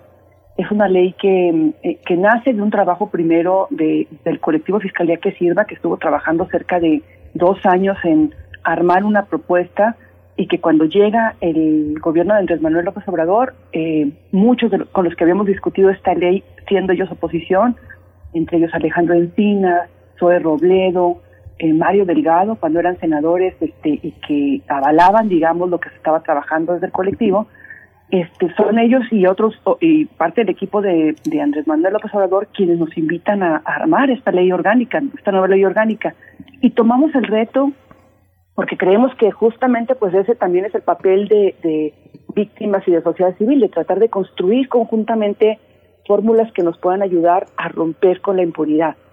Se trabajó esta ley en un verdadero ejercicio de parlamento abierto, donde eh, hubo mesas de discusión muy profundas, se invitó al CIDE y a la UNAM, y de ahí se sacaron algunas de las principales fórmulas eh, que son las que ahora se quieren quitar. Mira, una, por ejemplo, una de las cosas muy más importantes, porque se ha hablado mucho de autonomía, una de las cuestiones principales de la autonomía es que la Fiscalía decida eh, de manera independiente eh, cuándo investiga y cómo investiga, y cuándo judicializa un caso y cuándo no. O sea, que no tenga ningún tipo de, de interferencia eh, ni, ni de ningún poder, ningún otro poder, pero tampoco, eh, digamos, eh, de, poderes fácticos que pueden estar interfiriendo para que no avancen las investigaciones. Esa es la clave, que cualquier persona, en, el caso que haya hechos que se tengan que investigar, se investigue sin importar quién es, ¿no? Entonces, en esta parte, por ejemplo, la, la fórmula que se está planteando ahora eh, en la nueva ley orgánica de la Fiscalía es una Fiscalía mucho más cercana al presidente, donde hay algunos aspectos que más bien se consultan con el presidente y no con la ciudadanía, ¿no? Este, otra de las cosas es que, por ejemplo, eh, hay un artículo que establece que los fiscales investigadores son independientes para llevar a cabo sus investigaciones, algo que es lógico y básico, de acuerdo a estándares internacionales, y ese artículo se quita, ¿no? y se deja un esquema mucho más jerárquico. Y mira, Berenice, eso lo hemos sufrido tremendamente. Diana te puedo platicar, pero en, en la Fiscalía generalmente, en esta y en la de los estados, este, todas las decisiones las toma el superior jerárquico. Y entonces tú no puedes avanzar con el fiscal que investiga porque todo lo tiene que consultar con el jefe y desafortunadamente a la hora de establecer una responsabilidad, la responsabilidad va para quien firma y no para los jefes. Quitan eh, figuras, por ejemplo, que hubieran permitido tener un mayor acercamiento ciudadano con la Fiscalía. Sabemos que la Fiscalía General de la República y la PGR ha estado muy alejado de, la, de las víctimas de la sociedad y ahí se pusieron fórmulas para que se acercara como el Consejo Ciudadano, como este eh, eh, que se pueda consultar el plan de persecución este con, con las personas y esto, esta figura se quita, ¿no? Eh, esto de consultar el plan de persecución sonó mucho eh, entre nosotros cuando vino la decisión de Andrés Manuel López Obrador de hacer una consulta ciudadana de si se debían o no juzgar a los presidentes. En primer lugar, es una pregunta que también creemos que va en contra de la autonomía de la Fiscalía y el fiscal no dijo nada.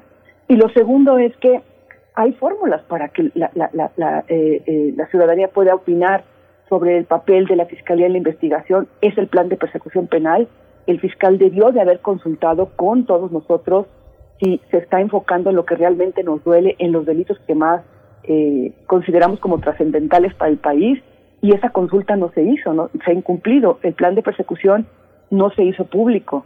Y, y bueno, muchos de los derechos de las víctimas que se pusieron ahí, por ejemplo, como que se puedan armar las investigaciones, que se cuenten con planes de investigaciones para que tenga haya claridad por dónde va el Ministerio Público, que no sea la figura de una persona del Ministerio Público investigando, sino todo un equipo que esté investigando, fórmulas para romper estructuras criminales, por ejemplo, equipos mixtos o comisiones especiales para casos donde haya gran corrupción y gran eh, impunidad, eh, graves violaciones a derechos humanos, que se pueda contar con expertos internacionales. Todas estas cosas que te estoy nombrando que, que hubieran ayudado a plantear nuevas metodologías de investigación, que no se investigue caso a caso, eso lo están eliminando. Entonces, eh, es importante también ver que en todo esto no es solamente la voz de víctimas y de sociedad quienes han estado hablando, eh, digamos, con la inconformidad del papel de la Fiscalía. Hay que ver a la Secretaría de Gobernación, concretamente a la Subsecretaría de Derechos Humanos y a la Comisión Nacional de Búsqueda, que han salido también ya a decir eh, que, hay imposibilidad de trabajar con esa institución, y, y la otra, pues que definitivamente eh, frente, Diana decía, hay, tenemos más de 80 mil personas desaparecidas. Es increíble que tengamos tan solo 35 sentencias en el país, la mitad más o menos de la fiscalía, pero esto habla de, la situación en la que están las fiscalías de todo el país, Entonces, por eso las peticiones eh, que, estamos haciendo en, en, a través de estos colectivos, lo primero es que eh, el, presidente tuvo que ver con el nombramiento del fiscal porque lo propuso dentro del, dentro de la propuesta que fue al Senado, él estaba propuesto. Y segundo, la Constitución le da también la facultad para que lo remueva. Creemos que ahí hay, suficientes causas para que se pueda remover y la otra es, reiteramos las peticiones del alto comisionado eh, de que haya un espacio abierto, un espacio real abierto en el Senado, un parlamento abierto real para que primero discutamos cuál es el estado que guarda la Fiscalía, por qué no ha podido transformarse la PGR a la Fiscalía, eh, cuál es el diagnóstico y si se requiere una nueva ley orgánica, ¿no? Diana, a través de, su propio caso y de los casos de otras compañeras, te podrá contar pues que no hay un cambio sustancial en las investigaciones, ¿no? Ni en los estados ni acá y seguimos pues prácticamente con lo mismo y en este sentido se sigue manteniendo la violencia. Sí, aunque sabemos, eh, Diana Iris García, que lo importante eh, en esta vida que ha elegido es encontrar a Daniel, a Daniel Cantú, Iris. Hay una, hay una, hay un aspecto que tiene que ver con lo que toca a todos los mexicanos, a todos los mexicanos que también somos padres de Daniel Cantú. Esta, esta parte, ¿en qué consiste reparar, reparar ese daño? Usted ha, tenido el contacto con otras, otras personas que buscan a los suyos. Eh, vivimos una situación de duelo compartido por las muertes por COVID. Y esta experiencia del duelo compartido, de que todos somos los padres, hijos y hermanos de los desaparecidos, en ese sentido, ¿Qué es lo que usted encuentra que eh, se, tiene que entender en, la sociedad en la que vivimos para tener un, esfuerzo más conjunto? ¿Qué es lo que también ah, nos hace falta? No solo la fiscalía, sino esta parte de lo social. Sabemos que muchas mujeres este, eh, escuchan el llamado de sus esposos, de sus hijos, que dicen, ya mamá, ya déjalo, ya, ya pasó, ya no lo vamos a traer, ya este, la propia pareja. ¿Cómo entenderlo? ¿Qué, qué fibras tocar? ¿Cómo, cómo, cómo ha vivido usted, Diana, este, esta experiencia? ¿Cómo podemos vivirla mejor? ¿Qué es lo que piensa? Bueno, primeramente, Miguel Ángel, agradecerte tus palabras porque tienen un gesto de solidaridad que siempre las madres buscamos. El hecho de que digas, yo también soy padre, soy hermano de Daniel, es lo que quisiéramos las familias, que la sociedad entendiera, ¿no? Esta no es una necesidad ni una terquedad, el que las madres sigamos eh, impulsando la búsqueda y demandando la búsqueda y localización de nuestros hijos. Como bien dices tú, en el marco de esta pandemia y de este horror que vivimos desde el 2020, por la pérdida de cercana de tantas amistades o familiares, pudiéramos entender y las, y las familias de personas desaparecidas hacemos una analogía de que vivimos como las personas que ahora hemos perdido, ¿no? En la soledad, eh, a veces sin la solidaridad, pero sabes que esto no hay una reparación, es un daño que se ha hecho y que perdura. Sin embargo, el amor por los que no tenemos ahorita nos ha hecho empoderarnos y luchar por reivindicar sus memorias por reivindicar sus historias y por decirle a la sociedad que si no nos, si nos pasó a nosotros las familias que nos tocó la violencia, no queremos que a nadie más le toque. Que no juzguen porque no están, andaban metidos en algo.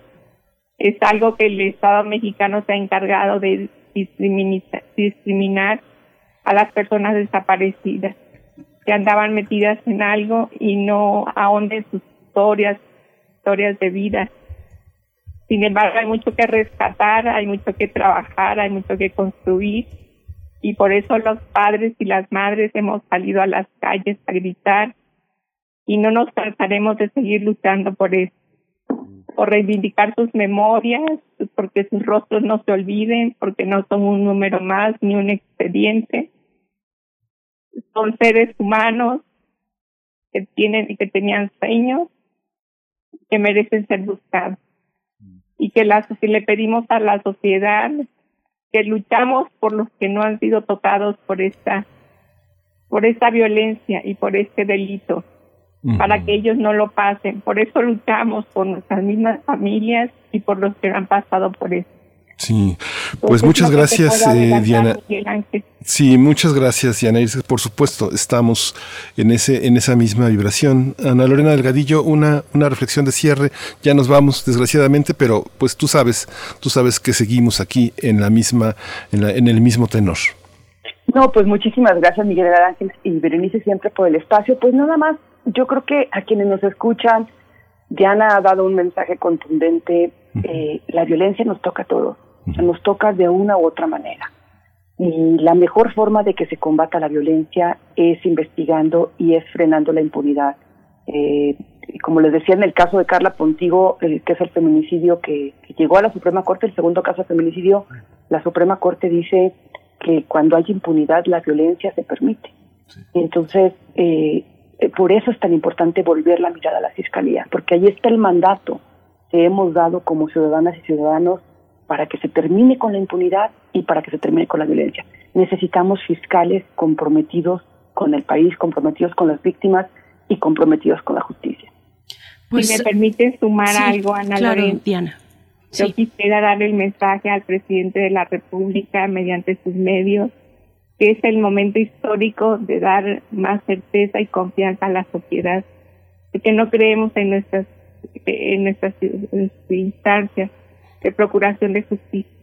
Y sería un buen codo de timón si realmente pudiéramos tener perfiles adecuados para que dirijan estas instancias que son las máximas procuradoras de justicia. Estamos ávidos de justicia y de verdad y el país y los mexicanos no lo merecen. Muchísimas gracias.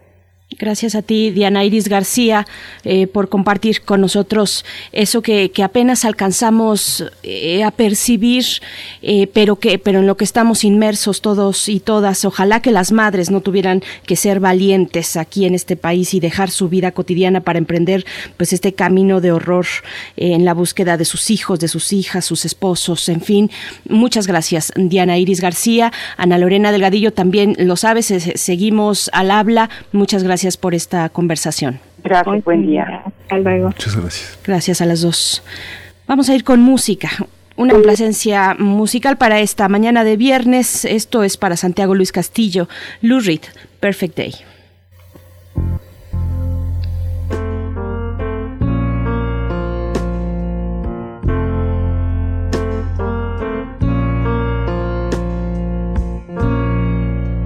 Just a perfect day. Drink sangria in the park. And then later, when it gets dark, we go home.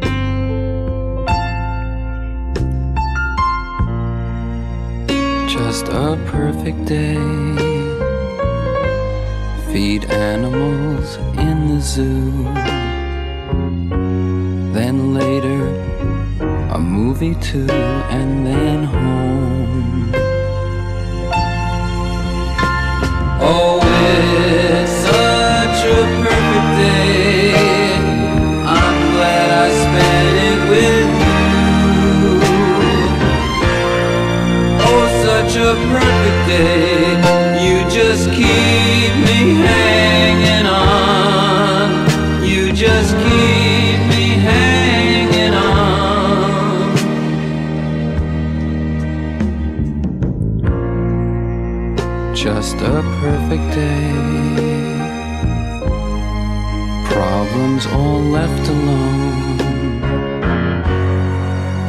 Weekenders on our own. It's such fun.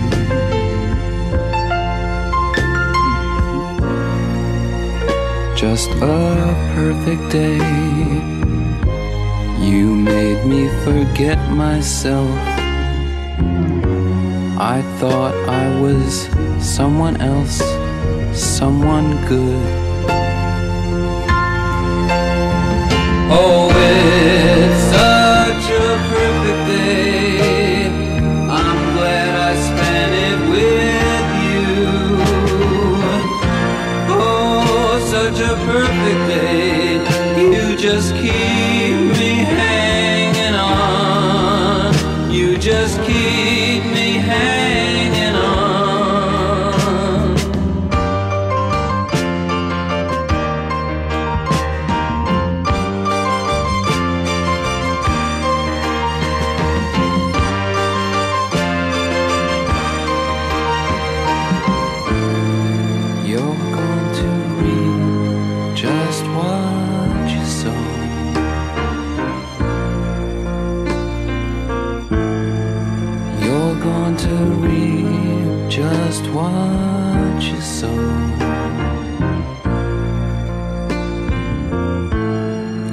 You're going to reap just what you sow.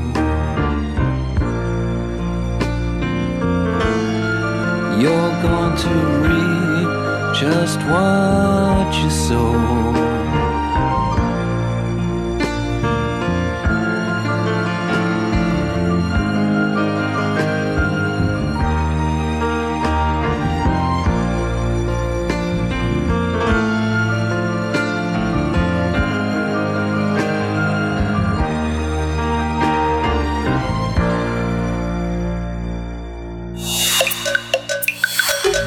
Movimiento. Hacemos comunidad. Nota Internacional. Alexei Navalny, el acérrimo opositor del presidente Vladimir Putin, viajó a Alemania, de Alemania a Rusia, donde pasó cinco meses recuperándose de un envenenamiento con un agente neurotóxico que él afirma fue provocado por el Kremlin. Pero el pasado 17 de enero, tan pronto aterrizó el avión en Moscú, fue arrestado. Y es que la semana pasada el servicio penitenciario ruso emitió una orden de arresto en su contra por infringir, infringir los términos de una condena y libertad condicional en suspenso que recibió en 2014 por cargos de malversación y lavado de dinero. Hay que recordar que este opositor tan fuerte de Putin entró en coma el 20 de agosto de 2020 cuando viajaba en un vuelo interno de Siberia a Moscú. Dos días después fue trasladado de un hospital en Siberia a un hospital en Berlín. Laboratorios en Alemania, Francia y Suecia, así como análisis de la Organización para la Prohibición de las Armas Químicas, establecieron que Navalny había estado expuesto a Novichok, un agente neurotóxico desarrollado en la antigua Unión Soviética. Vamos a conversar sobre la figura del líder opositor ruso ante su detención en Moscú y para ello está la doctora Beata Boina, doctora profesora en Relaciones Internacionales del TEC de Monterrey, ex embajadora de Polonia en México. La saludo, muchas gracias por estar con nosotros. Bienvenida al primer movimiento. Buenos días, un gusto saludarles a, ustedes y a la audiencia. Gracias. Gracias. Gracias, doctora. Bienvenida. Pues le pregunto qué, qué simboliza Alexei Navalny para el régimen ruso de Vladimir Putin y qué eh, sostén hay en estos cargos que se le imputan de corrupción, bueno, malversación y lavado, lavado de dinero, por favor. Pues la verdad es que Alexei Navalny es todo un símbolo desde hace ya varios años, porque es el símbolo básicamente de la oposición al régimen eh, ruso al régimen establecido por el presidente Putin, que tiene pues todos los rasgos de un régimen autoritario. ¿Qué significa eso? Pues básicamente Rusia es un país donde eh, la verdad es que no se permiten las elecciones libres, aunque sí se celebran las elecciones, pero este, hay todo un proceso que hemos visto ya en varias ocasiones de evitar, eh, de impedir que las fuerzas de oposición a las cuales pertenece, por ejemplo, Alexei Navalny, pues puedan participar libremente en esas elecciones. Entonces, en este momento, pues en Rusia tenemos eh, básicamente un sistema eh, con serias mm, limitaciones en cuanto a la libertad, en cuanto a las libertades políticas, a las libertades civiles básicas. Y eso pues lo detectan cada, cada año o cada vez que se celebran las elecciones no solamente los observadores internacionales o los observadores externos, porque a veces ni siquiera se permiten observadores internacionales, pero también pues organizaciones de sociedad civil que básicamente pues están ahí pendientes de revisar el estado de la democracia en muchos países del mundo, incluida Rusia. En ese contexto, Alexei Navalny, pues, Alexei Navalny, pues es un, es un abogado, es un político que, pues, se puede decir, se atreve a eh, pues oponerse al régimen, a manifestarse contra el régimen y lo hace, yo diría, a través de dos, tres caminos básicamente. Pues en primer lugar, él en el año 2011 fundó una fundación, una fundación, Fundación Anticorrupción, a través de la cual pues intentan eh, dar a conocer diferentes asuntos, diferentes temas de corrupción del régimen. Lo hicieron publicando hace algunos años, por ejemplo, casos de corrupción del primer ministro en su momento Medvedev, y justamente, pues hace una semana, eh, o sea, al día siguiente, al mismo día del arresto de, de, de Navalny de regresar de Alemania, publicaron también un reportaje muy, pues, eh, muy impactante sobre eh, las propiedades del presidente de, de Rusia y, y, los temas de corrupción. Entonces, a través de la fundación, pues intentan realmente eh, difundir cómo, hacer investigaciones, difundir cómo funciona el sistema ruso, el sistema corrupto. Por otra parte, pues hay un camino político en el cual también está presente Alexei Navalny, fundó un partido, eh, Rusia para el Futuro, eh, lo fundó en 2018 para las elecciones, pero hasta ahora no fue, no, o sea, no pudo registrar ese partido, precisamente lo, impidió, lo impiden las autoridades.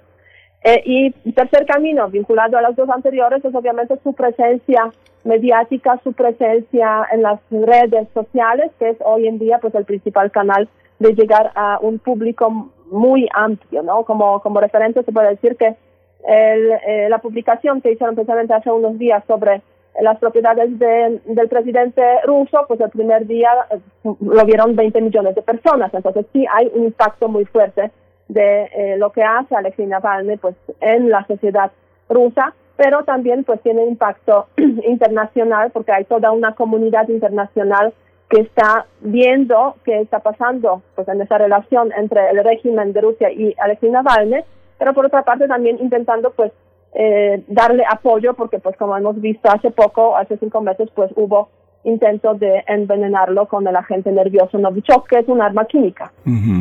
Este vimos desde hace mucho tiempo la enorme popularidad con la que Putin ha, Putin ha gobernado en estos últimos en estos últimos años. ¿Cómo puede tener un opositor, eh, una persona con esa enorme popularidad a pesar de los señalamientos de una corrupción y de una impunidad que también ha, este ha visto el pueblo ruso sin eh, con las manos atadas y también con en algunos sectores con una actitud pusilánime. Hay una parte desmovilizada de la sociedad rusa desde el rompimiento con la con la URSS. ¿Cómo lo percibe? ¿Cómo lo percibe usted? Hay un juego de fuerzas, hay una hay una posibilidad de que la disidencia se cristalice a través de una petición de respeto a los derechos humanos, a la libertad de expresión, a la, a la, a la, a la rendición de cuentas. Mira, hoy la verdad es que lo veo difícil, cada vez más difícil para la oposición eh, rusa, pues personalizada pues en este eh, abogado Alexei Navalny, porque a lo largo de los, o sea, Putin lleva en el poder básicamente desde eh, desde el año 2000, cuando fue elegido por primera vez presidente, eh, tuvo dos, dos mandatos, después hubo un, una, una interrupción, se puede decir, cuando se intercambiaron con Medvedev, Putin era primer ministro, Medvedev presidente, y después regreso de Putin nuevamente. Hasta hoy con la posibilidad de gobernar hasta el año 2036, de acuerdo con los últimos cambios en la, en la Constitución. Ahora bien, a lo largo de este tiempo, la, o sea, de este tiempo que va desde el año 2000, pues hemos visto este un paulatino deterioro precisamente en cuanto a las libertades políticas y libertades civiles que tienen pues la sociedad rusa. Ahora bien, en el comienzo se puede decir que pues, la verdad es que Putin empezó su gobierno con un gran, gran apoyo de la sociedad. Y este apoyo yo diría se mantuvo durante bastante tiempo porque pues por una parte hubo cierto crecimiento económico eh, que en general se puede decir surgía de, eh, de pues principalmente de la capacidad de Rusia de eh, pues exportar los recursos energéticos, eh, pero también mm, hubo un momento muy importante en el año 2014 cuando se dio la ocupación de Crimea y comienzo de la guerra eh, con Ucrania. En ese contexto también Putin aprovechó esa, esa ocupación, digamos, a su favor y sí tuvo gran apoyo social. Ahora bien, a partir de 2014 la verdad es que empezaron también las sanciones, de, sobre todo de la Unión Europea, también de los Estados Unidos, otros países occidentales, sanciones contra Rusia a raíz de la ocupación de Crimea. Esto impactó negativamente en la economía rusa, eh, que además no se está innovando. Entonces, en este proceso de deterioro, la verdad empezó a caer también la popularidad del presidente ruso. La crisis económica que hemos vivido todos este, durante pues bastante tiempo en, en Europa también afectó mucho a Rusia. Y hoy en día, pues con el tema de coronavirus, con la crisis económica en general global, eh, por la pandemia, pues eso también tiene unas implicaciones negativas para, para Rusia. En ese sentido, pues está bajando el apoyo eh, pues sustancialmente al gobierno del presidente del presidente Putin.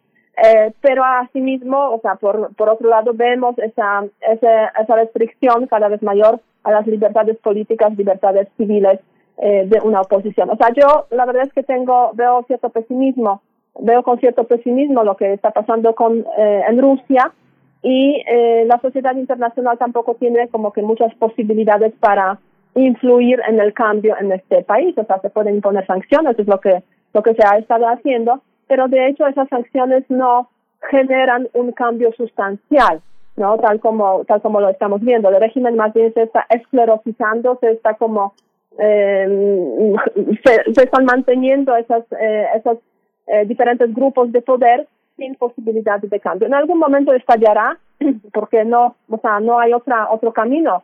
Y si, hemos, si vemos la historia de Rusia a lo largo de los últimos siglos, pues eh, claro, por ahí hubo una revolución muy importante este, todo el tiempo de la Unión Soviética, después la caída también una explosión, se puede decir, de un modelo de un sistema que no funcionó y parece que no hay eh, un camino de reformas para este país porque a lo que se llega normalmente es a una situación dramática, una explosión y es a partir de ahí cuando se da el cambio.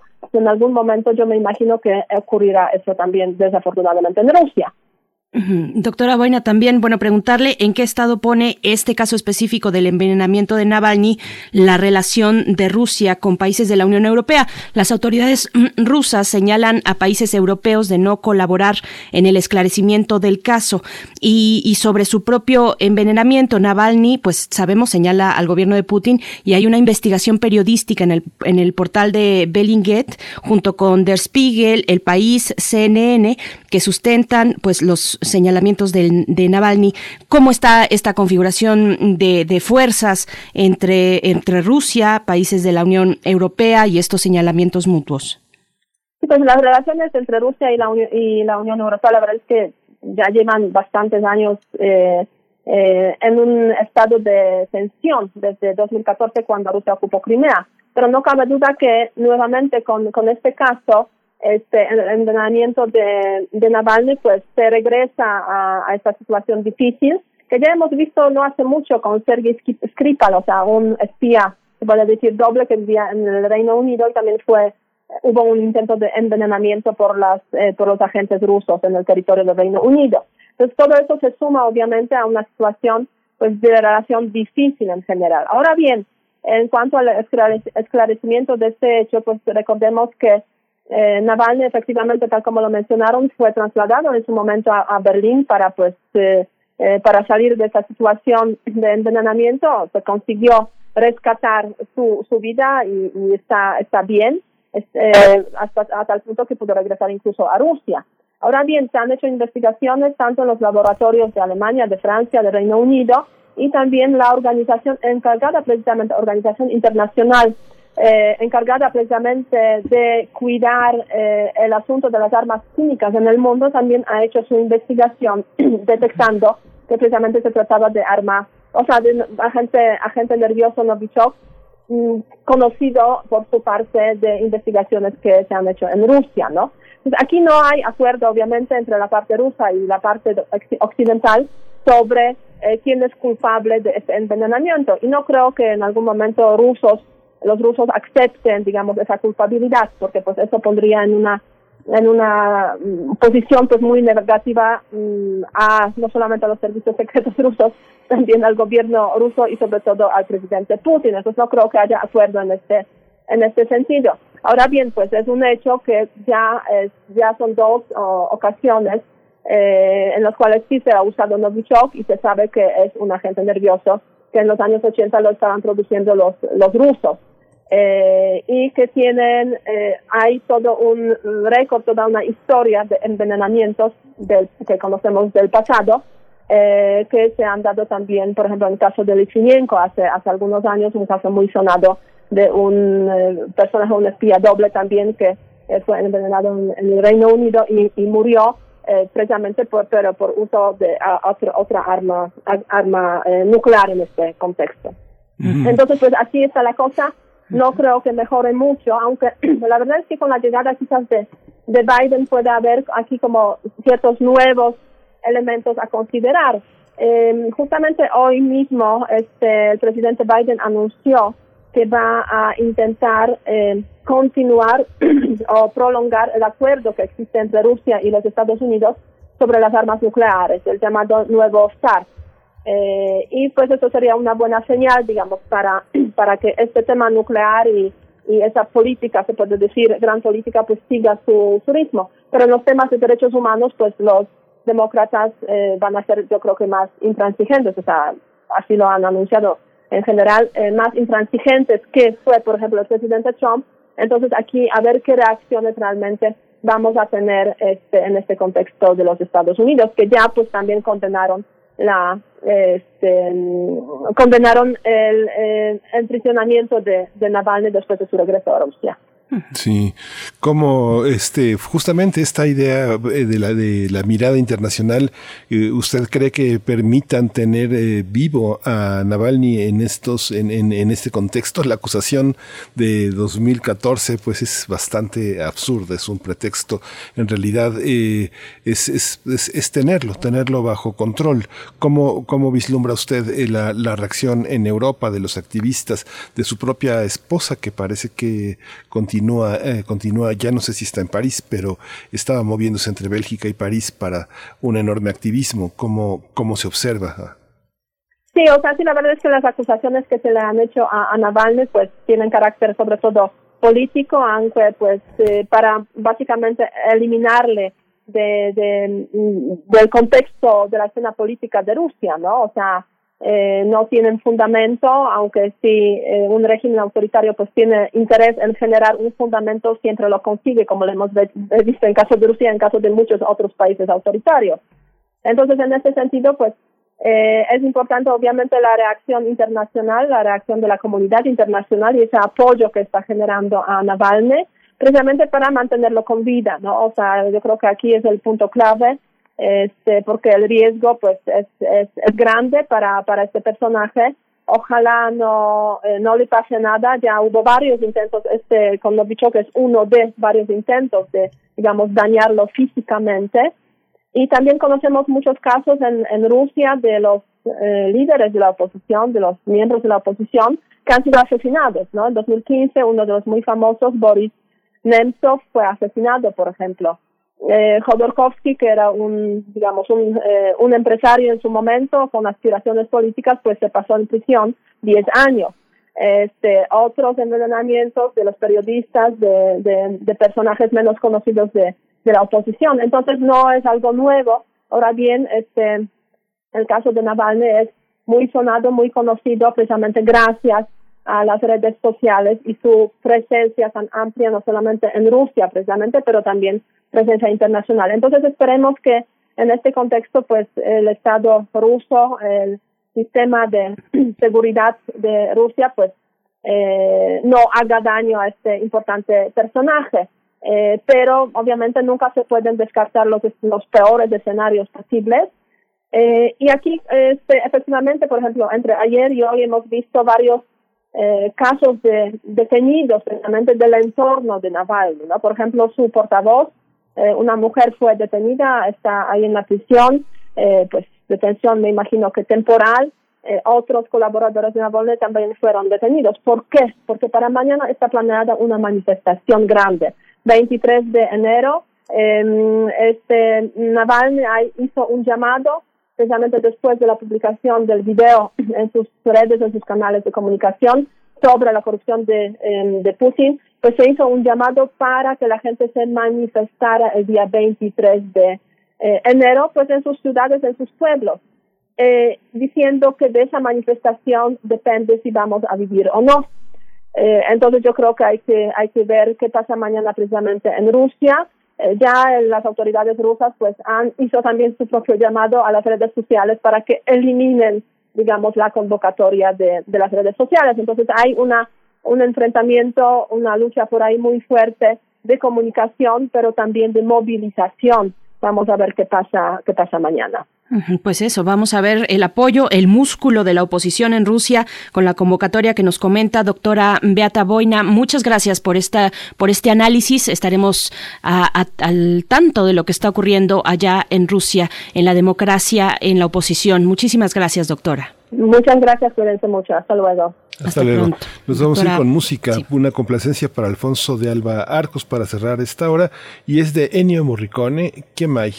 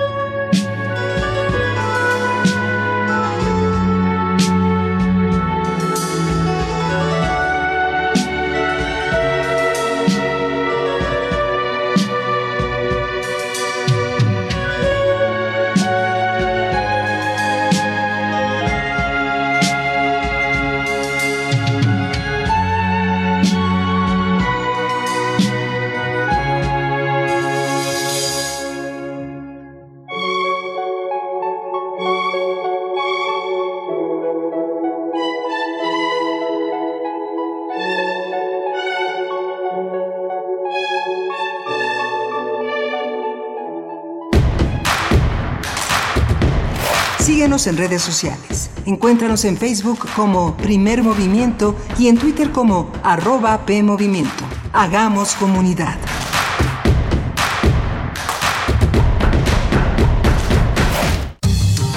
La ciencia que somos. La ciencia que somos. Iberoamérica al aire.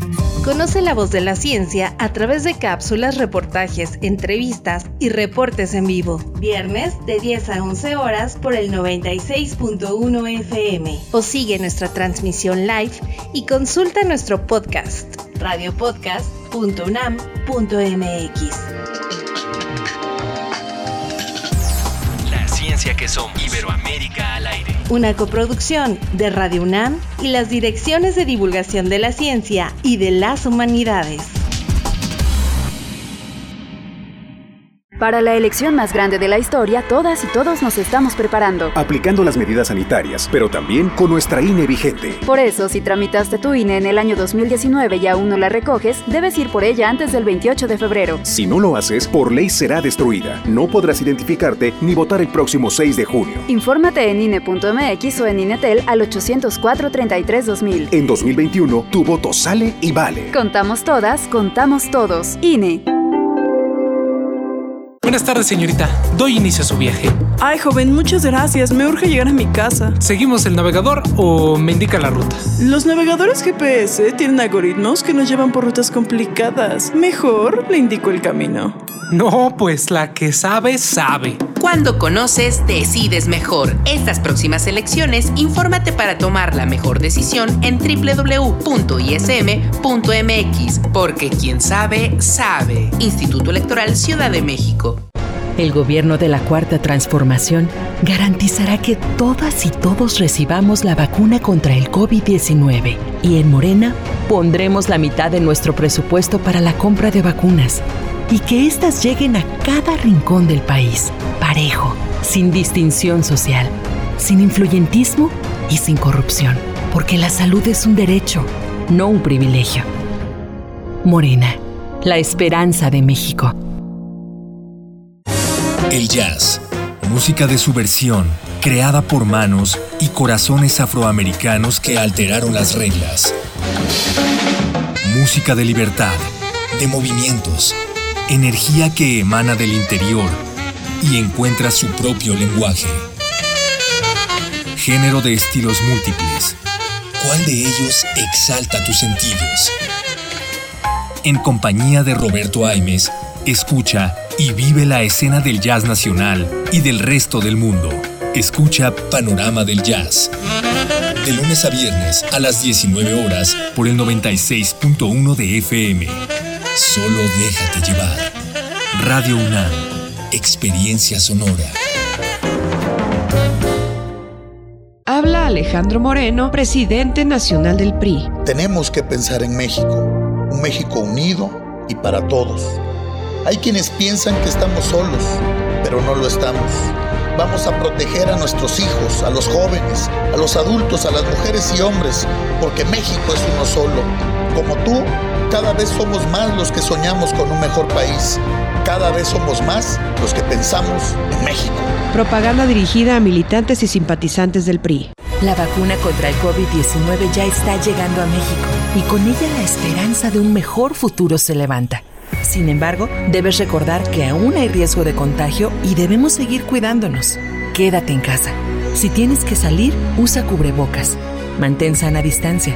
Lava tus manos constantemente y usa gel antibacterial. Si tienes síntomas, acude al centro de salud más cercano. Si te cuidas, cuidas a México. Tiempo cedido por Morena para el cuidado de la salud. En la ciudad están haciendo un movimiento bien chilango y bien bonito. Un movimiento de gente de bici, de a pie, de metro y de pecero. Un movimiento diverso que lucha con todo por el respeto a la diversidad. Algunos nacimos aquí, otros no. Todos tenemos pasados diferentes, pero nos une a nosotros el deseo de un futuro mejor para esta ciudad. Te invitamos a participar con nosotros porque la ciudad ya está en movimiento. Mensaje dirigido a militantes, simpatizantes y Asamblea Electiva de Movimiento Ciudadano. Movimiento Ciudadano. La ciencia que somos. La ciencia que somos. Iberoamérica al aire. Conoce la voz de la ciencia a través de cápsulas, reportajes, entrevistas y reportes en vivo. Viernes de 10 a 11 horas por el 96.1 FM. O sigue nuestra transmisión live y consulta nuestro podcast radiopodcast.unam.mx. La ciencia que somos. Iberoamérica al aire. Una coproducción de Radio UNAM y las direcciones de divulgación de la ciencia y de las humanidades.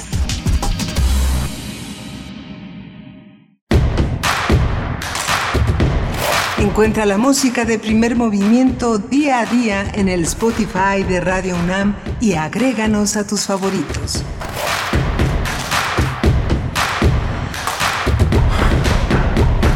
Hola, buenos días. Ya estamos aquí de regreso en primer movimiento. En la tercera hora de primer movimiento tuvimos una hora muy interesante con el tema de Alexei Navalny con la eh, doctora Beta Boina y justamente también una, una hora muy muy pues muy conmovedora muy difícil eh, con todo y que pues, el profesionalismo frente a los micrófonos implica cordura compostura. Ana Lorena Delgadillo directora de la Fundación para la Justicia y el Estado Democrático de Derecho y la señora Iris García madre de Daniel Cantú Iris desaparecido el 21 de febrero de 2007 hablamos sobre este tema de la FGR, de la petición de renuncia del fiscal y el cambio de giro, el cambio de timón que se exige en muchos sectores de la sociedad mexicana sobre Hertz Manero. Berenice Camacho, buenos días. Buenos días, Miguel Ángel Quemán. Buenos días a nuestro auditorio, los que permanecen desde muy temprano, también los que se suman a este momento de la mañana, nueve con siete minutos hora del centro. Saludos. Estamos, bueno, pues sí, venimos de esa, de esa hora muy dura con la cuestión eh, de las personas desaparecidas en este país, la eh, ineficiencia, pues hay que decirlo de esa manera, de las autoridades de poder investigar, de llegar al fondo de lo que ha ocurrido con un fenómeno que sigue atravesando al país, eh, pero que se ha concentrado, por supuesto, en gobiernos anteriores, sigue sin resolverse y es devastador, devastador escuchar, pero necesario de escuchar a, las mujeres en su gran mayoría, pero también hombres que están ahí organizados en distintos colectivos en todo el país, el colectivo Solecito en Veracruz, en fin, eh, los que marcan eh, la frontera norte también de México, bueno, como es el caso precisamente de Diana Iris, eh, integrante de Fuerzas Unidas por nuestros desaparecidos en Coahuila, pues sí es un panorama devastador y ahí están las exigencias, como tiene que ser, para las autoridades en el nivel federal, la fiscalía pero también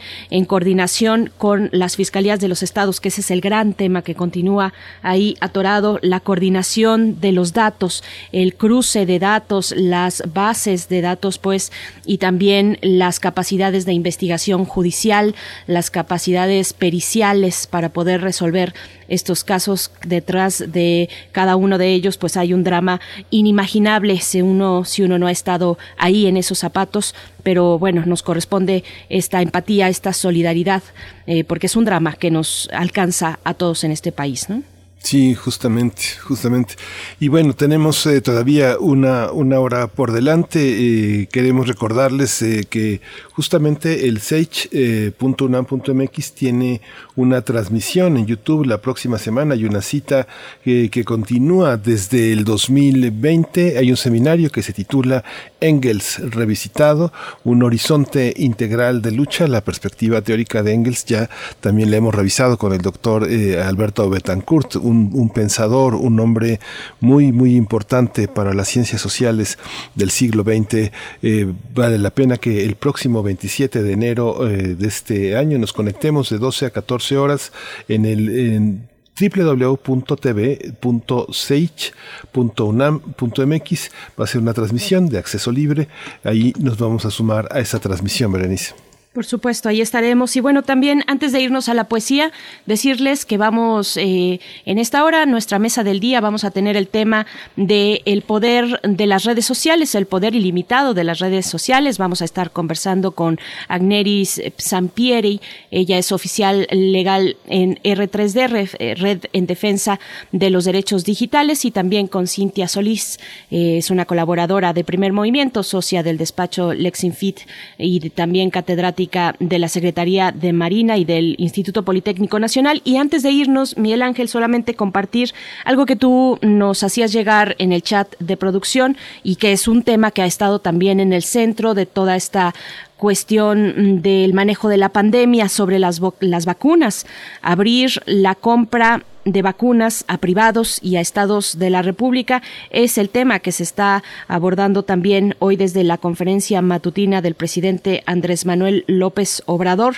Ya hay casos en los que esto se podría estar llevando a cabo, así es que bueno, es un tema que hay que darle seguimiento por su relevancia, por la importancia pues de que esto eh, precisamente recaiga en eh, compras de privados, de empresarios que han que, pues están ahí haciendo pedidos pedidos, importantes a distintos países y farmacéuticas para poder eh, pues vender la vacuna, vender la, la, vacuna en nuestro país, Miguel Ángel. Sí, comentaba con, con Antonio Quijano, eh, que está siempre tan, eh, tan, tan, tan atento de todos estos temas, que a veces eh, parece que el presidente se desespera porque el tema de la politiquería que, que asola el tema, este tema de la COVID-19, pues recordamos que en un momento dado dijo, este, pues ya háganle como quieran, este, ya saben cómo cuidarse, pónganse o no se pongan cubrebocas es cuestión de ustedes y bueno, ha sido, ha sido complejo, ha sido muy difícil también esta situación.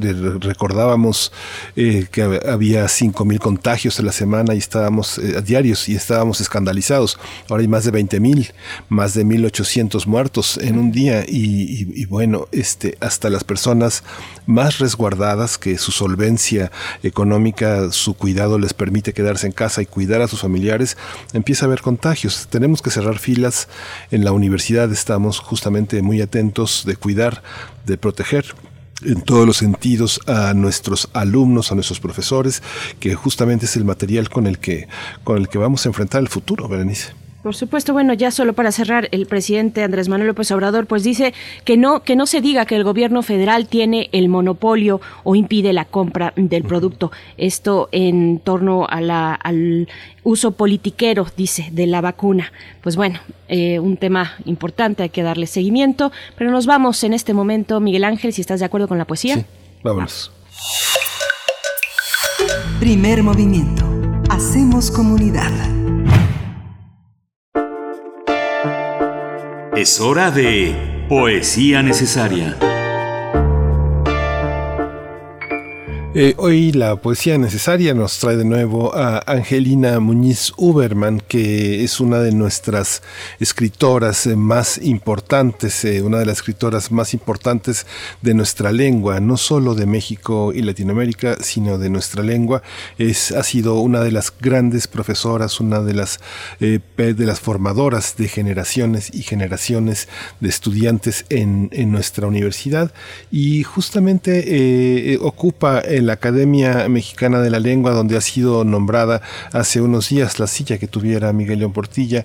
La sucesión eh, en esta estafeta es muy importante, conmovedora y significativa para una persona de, ese, de esa calidad eh, intelectual y ética como es Angelina Muñiz Uberman. Ella publicó, nos dio eh, a primer movimiento diarios de COVID-19, que bueno, había sido un espacio pensado para la UNAM y, y en ese ese contexto eh, nos había eh, compartido para esta sección Los cuatro jinetes de la corona. Vamos a acompañarlo con un fragmento de la música de Rafael Uberman que se llama La última mariposa, que está basado en un poema del mismo nombre de un niño de 17 años, Pavel Friedman, que escribió en homenaje a los niños muertos eh, en el camino al campo de concentración de Terezin en Checoslovaquia en la Segunda Guerra Mundial. Y bueno, esto forma parte de un concierto que Rafael Uberman permitió que se grabara en Nueva York en 2002. Dice Los cuatro jinetes de la corona. Se abrió el pergamino de los siete sellos, no ayer, sino hoy. Cuatro jinetes saltaron de las páginas, cuatro caballos, blanco, rojo, negro y amarillo, no ayer, sino hoy.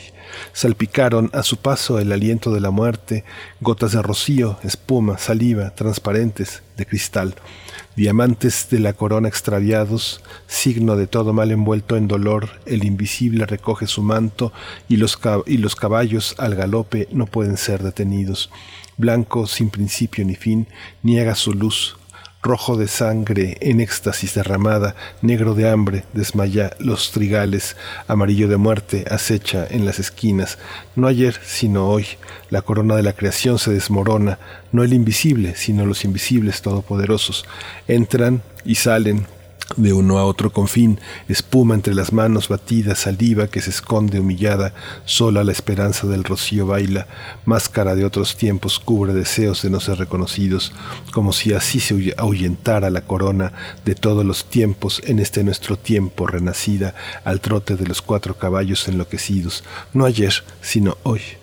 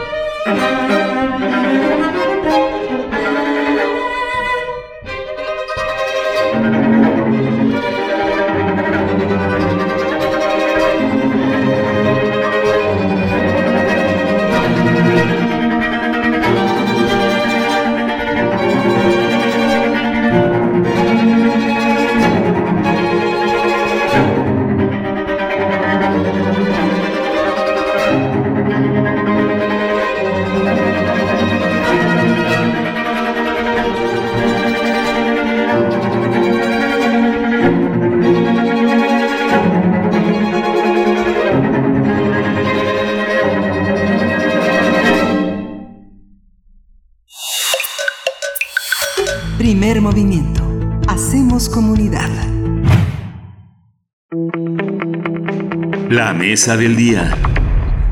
Tras la cancelación de las cuentas de Twitter, Facebook e Instagram del expresidente Donald Trump, resurgió la discusión y el debate sobre la regulación de las redes sociales. Se trata de un tema que en los últimos años ha cobrado más visibilidad ante las críticas a estas empresas por distintas cuestiones, el uso de datos personales, por ejemplo, la utilización de estas redes en procesos electorales, la libertad de expresión y la regulación de contenidos. En el caso del exmandatario de Estados Unidos, las redes sociales justificaron su decisión como un acto de responsabilidad para evitar la propagación de mensajes que incitan a la violencia. Sin embargo, Jack Dorsey, director ejecutivo de Twitter, reconoció que inhabilitar la cuenta de Donald Trump es un fracaso en la misión de esta empresa de promover un diálogo saludable, pero señaló que fue una decisión correcta para esta red social. Algunos líderes mundiales, como la canciller alemana Angela Merkel, consideró problemático el cierre de cuentas en redes sociales de Donald Trump, ya que dijo le corresponde al legislativo y no a la cúpula directiva de esas empresas abordar el tema del derecho fundamental a la libre expresión. Vamos a conversar sobre el poder de las redes sociales y la discusión sobre su regulación.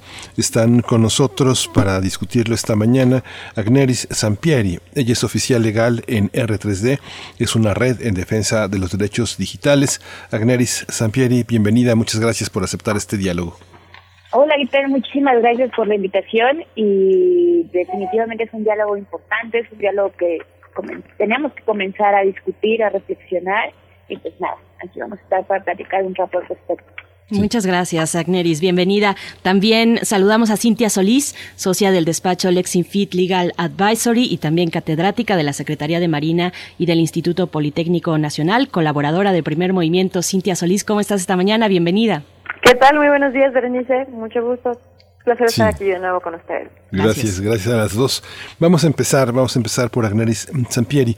¿Cómo, cómo eh, el caso, el caso de México, cómo se inscribe en el conjunto de políticas eh, internacionales para limitar el uso, el uso, el uso de las redes, el tema de la libertad de expresión? ¿Cómo entenderlo desde nuestro foco, que es México? Mira, es muy importante comprender que el derecho a la libertad de expresión es entendido de formas a veces un tanto distintas en cuanto a su protección, dependiendo del lugar o el sistema regional en el que nos encontremos.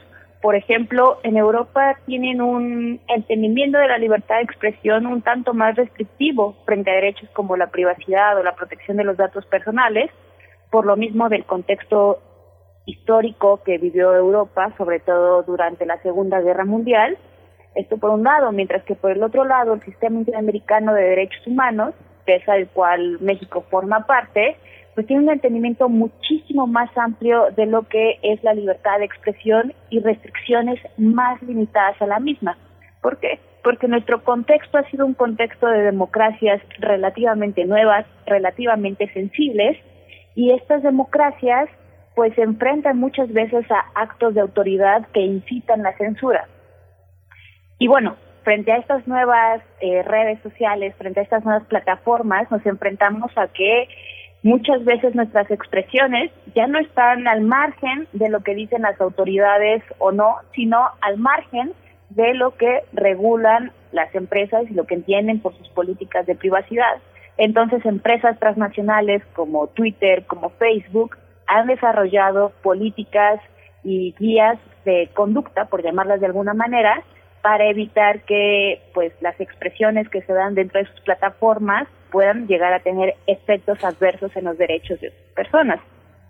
Entre estas limitaciones están eh, pues remover contenidos, remover tweets, remover publicaciones o incluso suspender cuentas y todas estas políticas se encuentran y se pueden consultar en sus páginas y pues a través de estas lo que se tiene que supervisar es que sus políticas estén justamente o debidamente alineadas con los principios y con el respeto a la libertad de expresión, a la privacidad y a la protección de los datos personales, por un lado, y por el otro lado también eh, promover informes de transparencia para que efectivamente la ciudadanía pueda tener eh, un conocimiento efectivo de que las políticas se están implementando como deben de ser.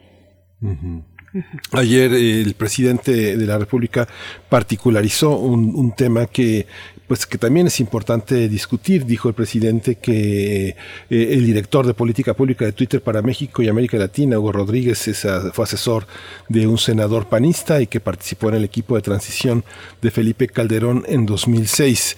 ¿Qué se tiene que pedir de un CEO, de un portavoz de, de, una, de una organización tan poderosa como Instagram, como Twitter, como Facebook, como las redes sociales que tenemos? Tiene que tener un signo de imparcialidad, tomar decisiones en conjunción con las políticas eh, legislativas de la entidad, del país, del continente donde está. ¿Cómo, cómo hacerlo, eh, Cintia Solís? Hola, ¿qué tal? Pues muy buenos días, Miguel Ángel. La pregunta que lanzas es buenísima porque siento que estamos en un momento coyuntural donde para donde te muevas, al parecer estamos violando derechos humanos y derechos de terceros, sea quien sea, ¿no? Eh, y obviamente pues todo esto hay que matizarlo.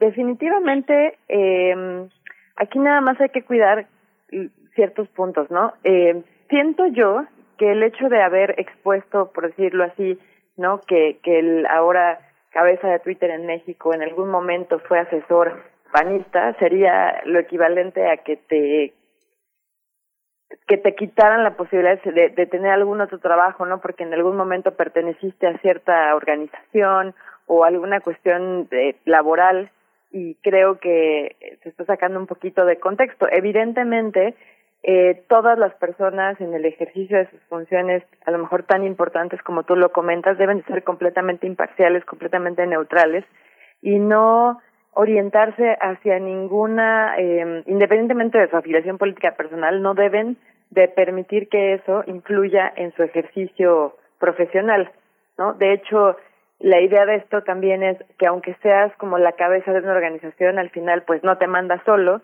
y como bien Twitter mismo expresó en una serie de, comunicaciones, al final del día quien está detrás de las verdaderas decisiones que se toman no es él, ¿no?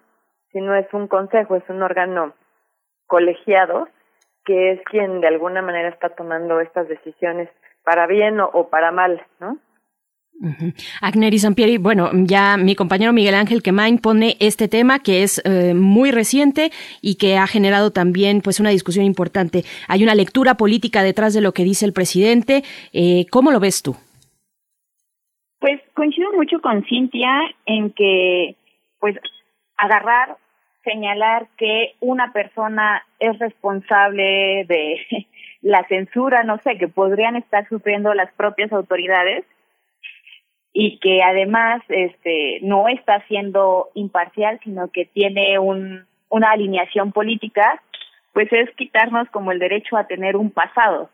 Además también de que eh, tenemos que entender que Twitter no funciona con botones y que en la computadora de Hugo no hay un botón que diga suspender cuenta, suspender cuenta, suspender cuenta y así se deshaga de todas las personas que no le gustan ya también lo decía Cintia, existen procesos, existen mecanismos que están delineados y que justamente establecen controles para pues empezar a tomar decisiones de, a ver, esta cuenta fue denunciada por incitación al odio, esta cuenta fue denunciada por discurso discriminatorio en contra de un grupo específico. Entonces, ¿qué es lo que va a hacer? No, pues de lo que sucedió fue esto, entonces vamos a tomar la decisión de suspender la cuenta temporalmente y eliminarle esos tweets. Entonces, creo que aquí es muy importante entender cómo funcionan estos procesos para evitar agarrar y señalar a una persona como responsable de todo el daño que se puede estar generando. Y esto también surge mucho porque pues muchas veces no entendemos cómo funciona el ecosistema de las redes sociales y muchas veces también queremos encontrar un solo culpable para una situación pues que está algunas veces fuera del control de las autoridades y pues fuera del control es las plataformas las usamos millones de personas en todo el mundo, principalmente centrándonos en México, las personas en el país tenemos diferentes opiniones y tenemos diferentes formas de expresar esas opiniones. No importa si estás a favor o no del régimen político en el, del momento, lo que importa es que tus opiniones, tus ideas estén delimitadas y estén planteadas dentro del marco de las políticas. Si tú estás expresando tu opinión diciendo o incitando o pues incitando la violencia de alguna manera y que esta violencia se pueda llegar a materializar, evidentemente ya te está sobrepasando de esos permisos de expresarte que te da la propia plataforma. Entonces, creo que es importante que empecemos a hablar de estos temas, pero también es muy importante que las autoridades en nuestro país también entiendan cómo funcionan estas plataformas y los riesgos que, que puede implicar para la libertad de expresión de todas y de todos hablar de regularlas, porque estas plataformas también ya tienen muchas eh, políticas de autorregulación. Y sobre esto creo que es importante mencionar que existen unos principios, que son los principios de Santa Clara, son tres principios muy sencillos que mencionan que la transparencia y la moderación de contenidos tienen que estar delimitada y ve a la transparencia como una herramienta fundamental para justamente poder tener controles sobre estas plataformas de redes sociales y poder saber cómo aplican estas políticas, quiénes las aplican, porque incluso hay ocasiones en el que ni siquiera es una persona la que está revisando el contenido que fue denunciado. Ya hay ocasiones y los avances tecnológicos permiten que la inteligencia artificial pues realice a veces estos procesos automatizados y de ahí la importancia de estos informes de transparencia, ¿no? Saber cuántos eh, procesos fueron automatizados, cuántos procesos conocieron personas, cuántas cuentas se suspendieron, por qué se suspendieron, etcétera.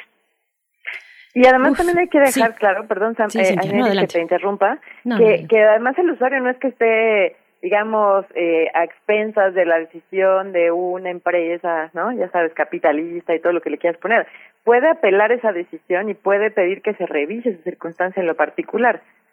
Claro que a veces la, la situación es tan evidente, por ejemplo, en materia de discurso de odio o que está divulgando noticias falsas, etcétera, que pues al final la, la la plataforma se mantiene en su dicho, pero no es tampoco que no exista ninguna forma, vamos a decir, de eh, revisar tu caso o pedir que revisen tu caso.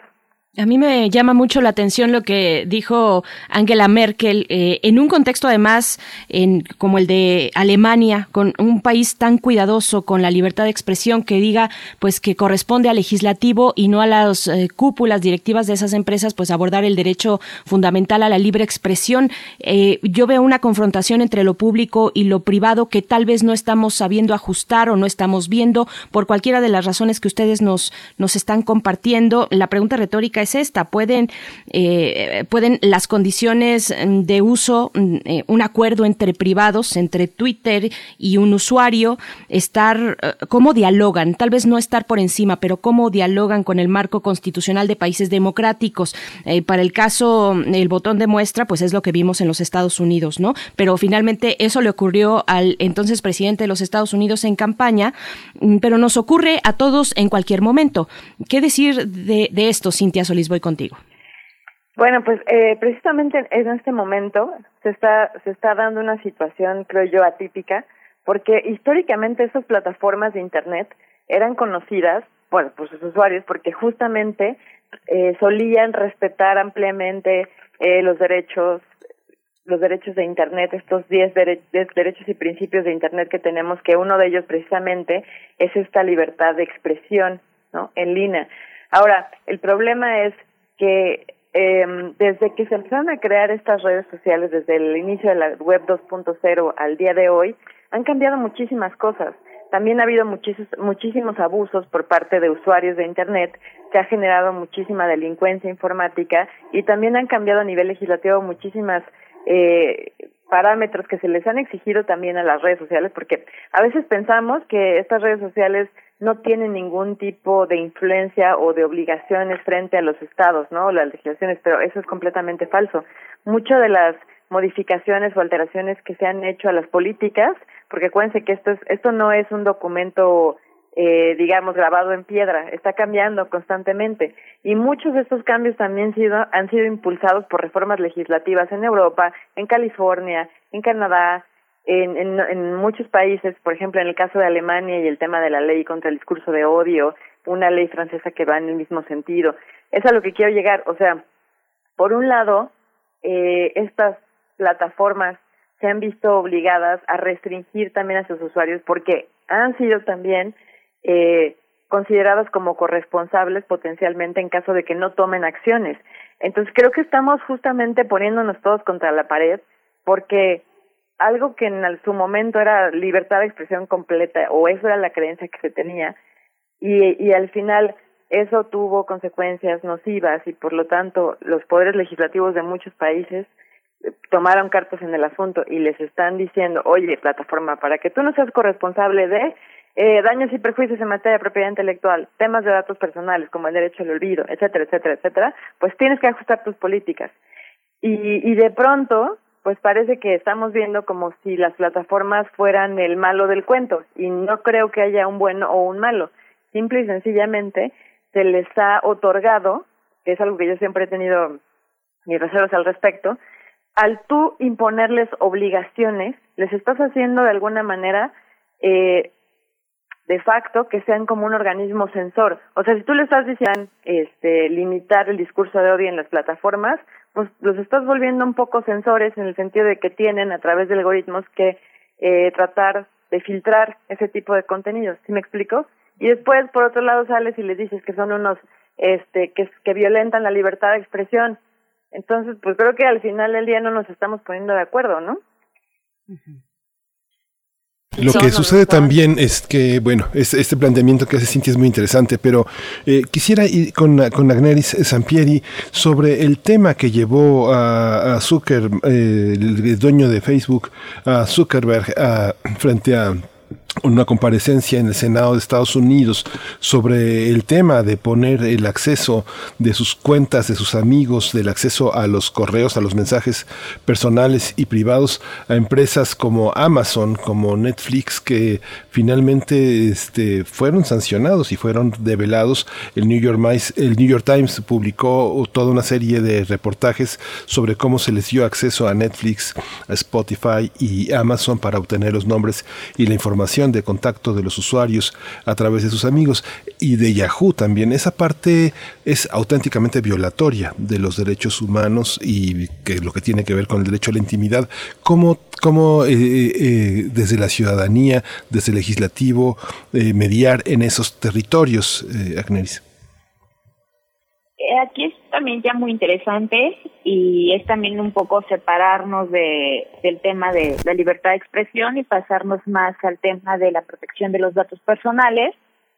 Eh, efectivamente, todo esto que sucedió y la comparecencia que tuvo que dar Zuckerberg en el Senado fue derivado de un incumplimiento en la protección de la privacidad, de la protección de los datos personales eh, derivado de estas prácticas a través de las cuales una persona daba acceso a alguna aplicación, alguna algún servicio externo, servicio de un tercero, y esta aplicación por una irregularidad en la legislación interna de Facebook, por llamarlo de alguna manera, pues podía obtener y podía explotar los datos de las personas que eran amigas. O sea, yo le doy acceso a Facebook, digo, a Netflix, Netflix a través de mi Facebook, pero yo se lo di, o sea, yo soy la que está asumiendo esa responsabilidad respecto a mis datos, pero muy inteligentemente lo que sucedía es que esas eh, aplicaciones de terceros agarraban y explotaban los datos de mis círculos de amigos. Entonces ya no solo era la información de Admeris,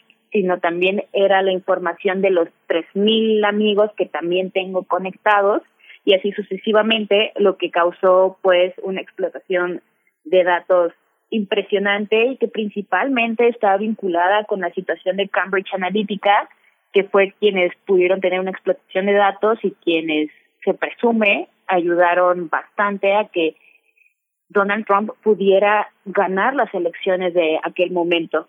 Pero por otra parte también es muy interesante, y aquí voy a aprovechar el espacio para comentarlo, que Facebook es una empresa increíblemente grande que tiene servicios como Instagram y WhatsApp que son utilizados alrededor del mundo por millones de personas. Y es esta misma aplicación la que creó lo que ahora se llama el Oversight Board, que es el consejo asesor. Y este consejo asesor, eh, tal vez está mal planteada la analogía, pero al final del día Facebook hizo este consejo asesor para tener una especie de de corte una especie de corte que pueda conocer de casos de libertad de expresión. Y es esta corte la que va a conocer de la situación de la suspensión de cuenta del presidente Donald Trump y que a su vez se va a encargar de hacer y desarrollar políticas cuando eh, alguna persona, algún líder político concretamente se encargue de ir más allá de la libertad de expresión, porque recordemos que todos los derechos tienen límites y que sobrepase estos límites, ¿qué es lo que va a suceder? Entonces, el Oversight Board de Facebook es el que ahora se va a encargar de sacar una resolución muy importante que va a ser paradigmática porque al día de hoy tanto Twitter, Facebook e Instagram realizaron una suspensión que no tiene un plazo definido, es una suspensión indefinida, es una cosa que no se había dado antes, fue con el entonces presidente y ahora expresidente, que es un líder político importante, y que dentro de este consejo,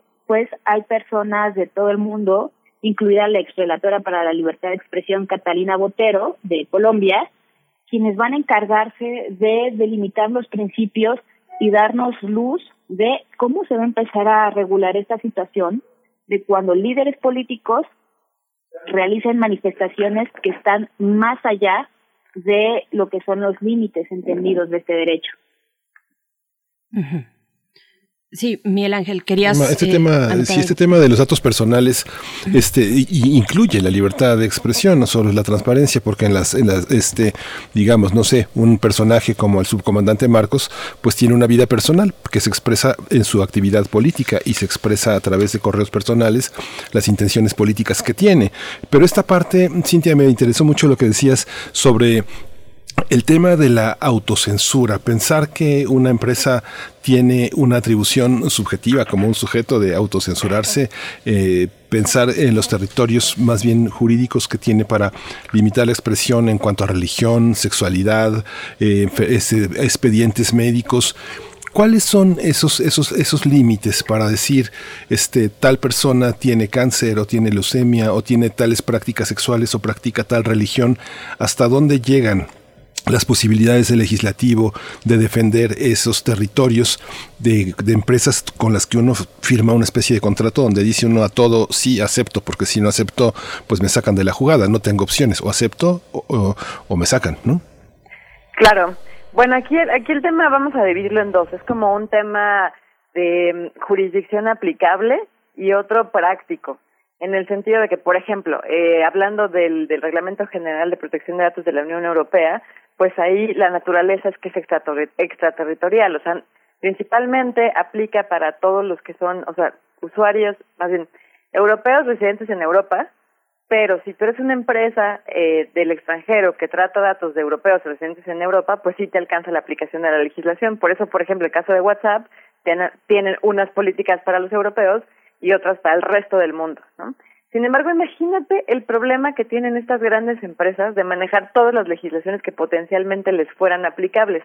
Por eso lo que hacen es que tratan de hacer como un paraguas y estas políticas eh, se tratan de adaptarse lo más posible de forma general a todas las legislaciones que potencialmente les son aplicables. No sé si me explico. O sea, tratan de hacer como una especie de este de promedio de decir, bueno, a ver, si al final del día por la DMCA y ahora por la Ley Federal de Derecho de Autor este voy a estar obligado a dar de baja contenidos, pues entonces ya lo, lo, pongo como, bueno, y otras legislaciones, pues entonces lo, ya lo, ya lo voy estandarizando.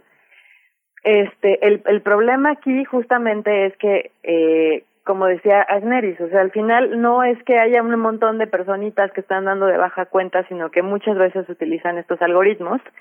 Eh, por ahí estaba viendo en Twitter que preguntaban que si los algoritmos pueden estar por encima y violar derechos humanos. Pues evidentemente no, pero recordemos que al final estos algoritmos pues aprenden mucho de lo que nosotros como usuarios estamos haciendo, así es la inteligencia artificial.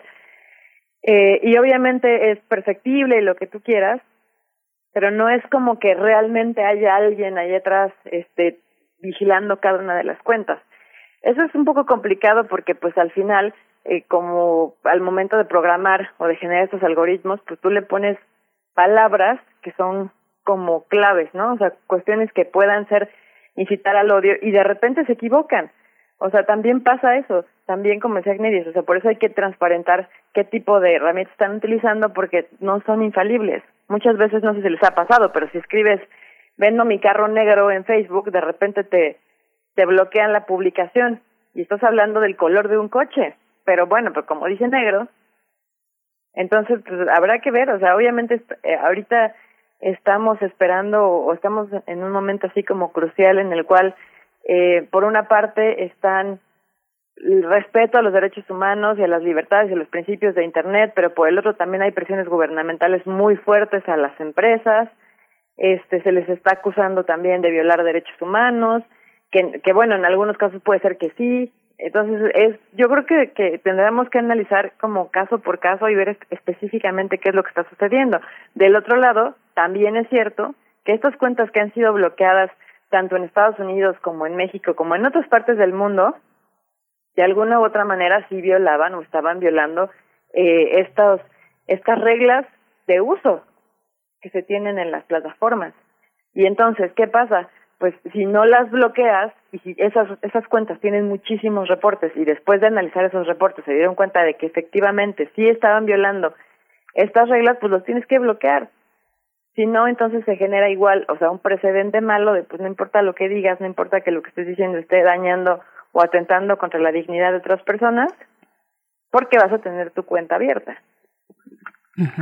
Bueno, y es que, bueno, por supuesto, les escucho y surgen muchos temas y sobre todo la idea de que hay un gran temor y una gran desconfianza de este lado, del lado de los usuarios, porque parece que tendríamos que hacernos especialistas en el tema y como no lo somos, pues viene la desconfianza, incluso el miedo, eh, que es que además, dicho sea de paso, se alimenta con series como la de esta que se publicó en Netflix, la red social, ¿no? O cuando sabemos que estamos conversando en casa o en un espacio privado, una conversación privada con alguien, eh, decimos, bueno, necesito comprarme unos zapatos y acto seguido entramos a Instagram y en nuestro feed salen ofertas de zapatos vaya, ustedes que sí saben, ustedes que son expertas, ¿dónde ven hacia el futuro, el presente? Porque también en el presente estamos ya con estas cuestiones, pero con miras hacia el futuro, ¿dónde ven los ajustes más urgentes, más necesarios en la regulación de estas empresas, en la cuestión de la protección de datos personales y de, por supuesto, la libertad de expresión?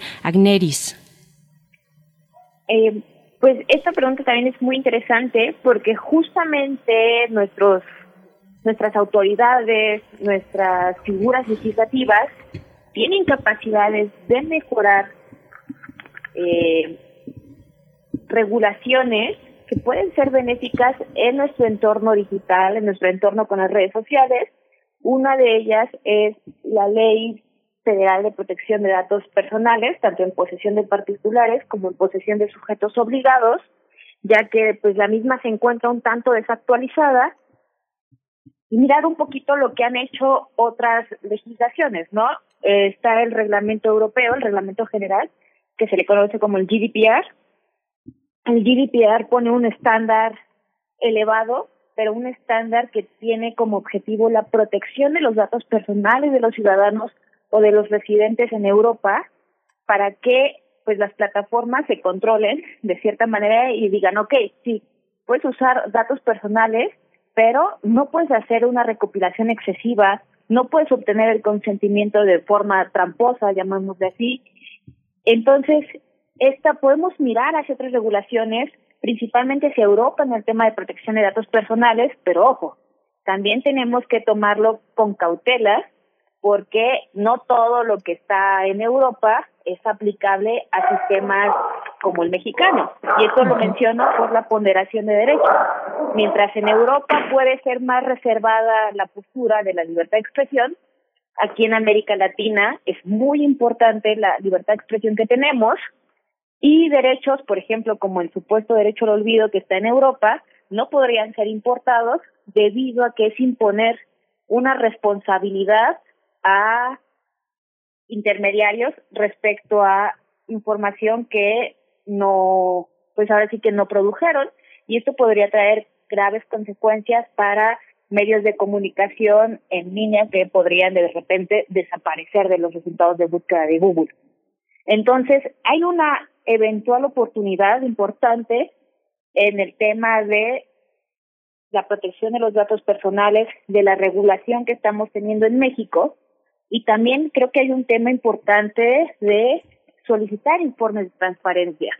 Creo que podemos pedir informes de transparencia no solo a las plataformas de redes sociales, sino también a pues todas las personas que participan en este ecosistema del internet y, y pensar en las compañías telefónicas, pensar en los proveedores de internet, pensar en las propias plataformas entonces, si nos nutrimos con informes de transparencia de todas estas partes, de todas estas figuras que participan en el entorno digital, creo que podemos darnos y fortalecer el entendimiento y la actuación de las propias empresas. Y ahora sí, con documento en mano, empezar a decir, oye, pues resulta que tu informe de transparencia no coincide con las políticas, entonces aquí está habiendo un claro acto de censura pero ya no estás echando ahora sí que eh, palabras al aire, sino que ya estás hablando con información en mano, porque ya sabemos que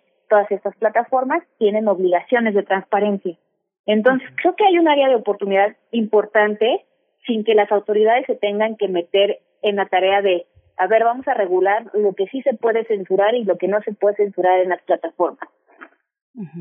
Bueno, estamos Estamos ya a punto de despedirnos. Creo que suena un poquito bajo. Ahí estoy. Estamos ya a punto de despedirnos. Eh, Cintia, vamos contigo.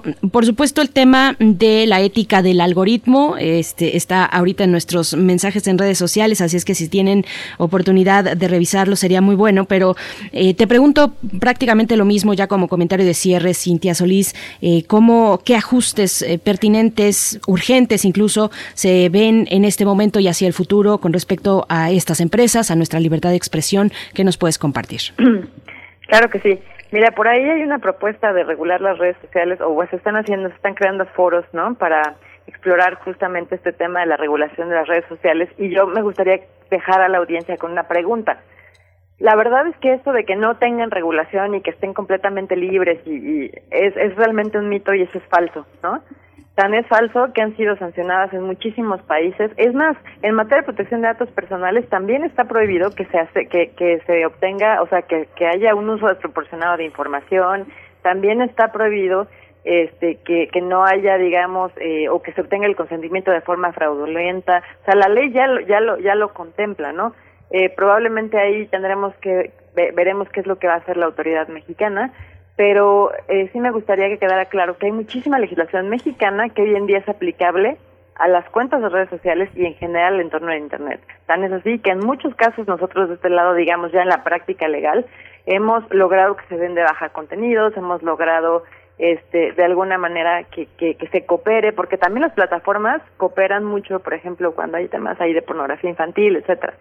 Entonces yo yo quisiera dejar la pregunta más bien en la en la población de una vez que ya quedó claro que regulación existe y que es aplicable hoy en día, ¿qué es lo que realmente sienten que haría falta? O sea, ¿qué sienten que, que hace falta regular para que no se plantee como de, es importante regular las redes sociales, las redes sociales de alguna u otra manera, pues ya les es aplicar la regulación. Más bien es exactamente qué punto consideramos que es lo que hace falta tocar, ¿no? A lo mejor, como dice Agneris, tal vez la transparencia, tal vez que sea obligatorio que las plataformas en México transparenten el uso de la información o las políticas o quién está tomando las decisiones detrás o cómo se programan los algoritmos. Eh, desde, desde NICE se está trabajando en una norma mexicana justamente para hablar de temas de inteligencia artificial que sigue mucho los parámetros europeos, etcétera, ¿no? Porque sí, evidentemente la programación debe ser ética desde un punto de vista de la ética. Pero ¿qué otras cosas creen que es lo que haría falta, pero algo muy puntual? Claro. Perdón, pues, Miguel Ángel, antes de despedir, eh, es que tengo algo así en la punta de la lengua que muy brevemente les pido que nos digan ustedes bajo su criterio, su perspectiva, ¿hubo censura o no en el caso de Donald Trump? Nada más para cerrar, Agneris, por favor. Así muy breve. Eh, yo diría que hubo una restricción legítima al discurso de Donald Trump y hasta ahí. Ok, Cintia. Me uno a la opinión de Agneris. Creo que no hubo censura. Ok, ahí está, restricción legítima. Muchas gracias a los, dos. Eh, son, son, son, son, los eufemismos. Fíjense que yo veo muchas series para niños, ¿no? Y parte de una, una fantasía en la mente desde las series infantiles hasta las series de adolescentes, es enterarse de lo que el otro piensa. Alguien puede decir, eh, yo no tengo nada que ocultar, pero el derecho a la intimidad tiene que formar parte de los aspectos educativos y formativos. Uno ve en las series cómo los personajes son blanco y negros, son adversarios o amigos y eh, se gana cuando alguien conquista eh, la oportunidad de enterarse de lo que el otro piensa. Y otro elemento que es protagónico es que alguien piensa una cosa y hace otra. Digamos que hay una parte donde la hipocresía, es la doble moral es parte de lo que se promueve en lo que se conecta con todo este mundo de redes. Pero bueno, eso ya será otro tema. Agner y Sampieri, muchas gracias por estar con nosotros esta mañana, oficial legal en R3D, y a Cintia Solís, socia del despacho Lexinif It Legal Advisory, y muchas gracias por sus conocimiento, su experiencia, su voluntad de participar. Gracias. Muchísimas gracias, Muchas gracias. Gracias. a las dos. Hasta pronto. Bueno, qué tema. Con esto nos vamos a despedir. Bueno, no con esto, sino con música, música del gran David Bowie, una canción que nos pide Abel Arevalo. No sabes cómo me gusta esta canción, Abel, y todo el disco, el último disco que publicó en vida todavía eh, David Bowie, el Black Star. La canción que vamos a escuchar es Lazarus, precisamente una canción que habla de los últimos días, yo creo, de la vida de David Bowie. Él pudo planear hasta el último momento cómo despedirse como ese hombre de las estrellas que es y que fue. Y con esto nos despedimos. Gracias a todo el equipo de Primer Movimiento por su trabajo diario, cotidiano con ustedes. Allá afuera nos encontramos el próximo lunes. Les invitamos a quedarse aquí en Radio UNAM. Miguel Ángel, muchas gracias. Gracias, Berenice Camacho. Gracias a todos. Esto fue Primer Movimiento. El mundo desde la universidad.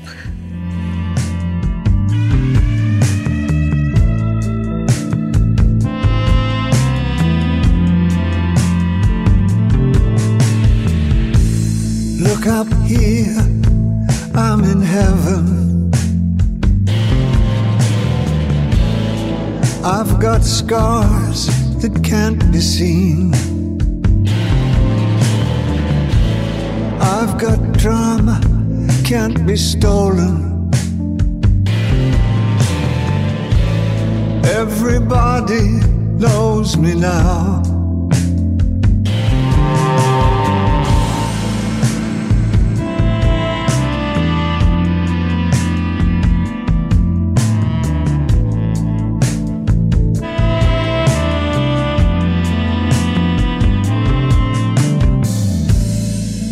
Look up here, man, I'm in danger.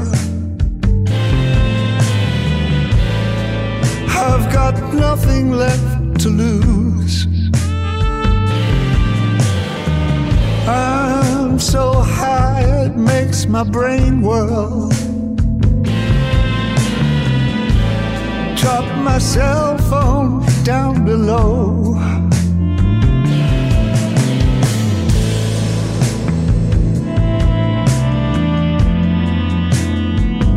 That just like me?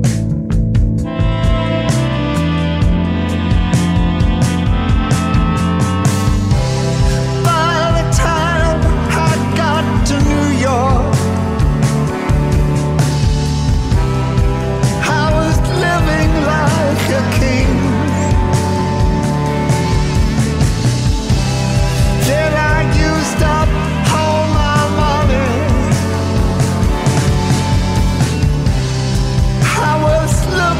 sonho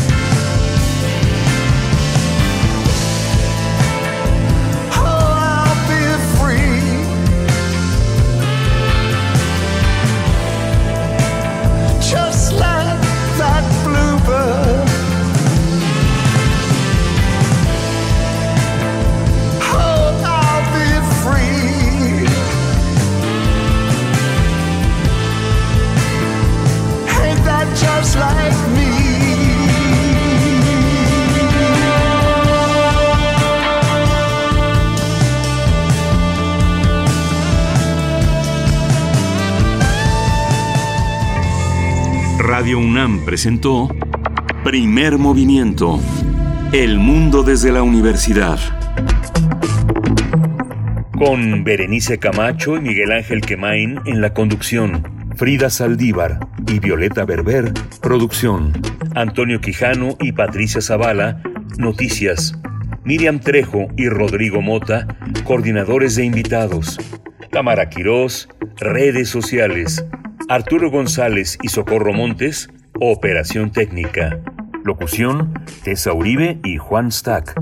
Voluntariado, Isela Gama.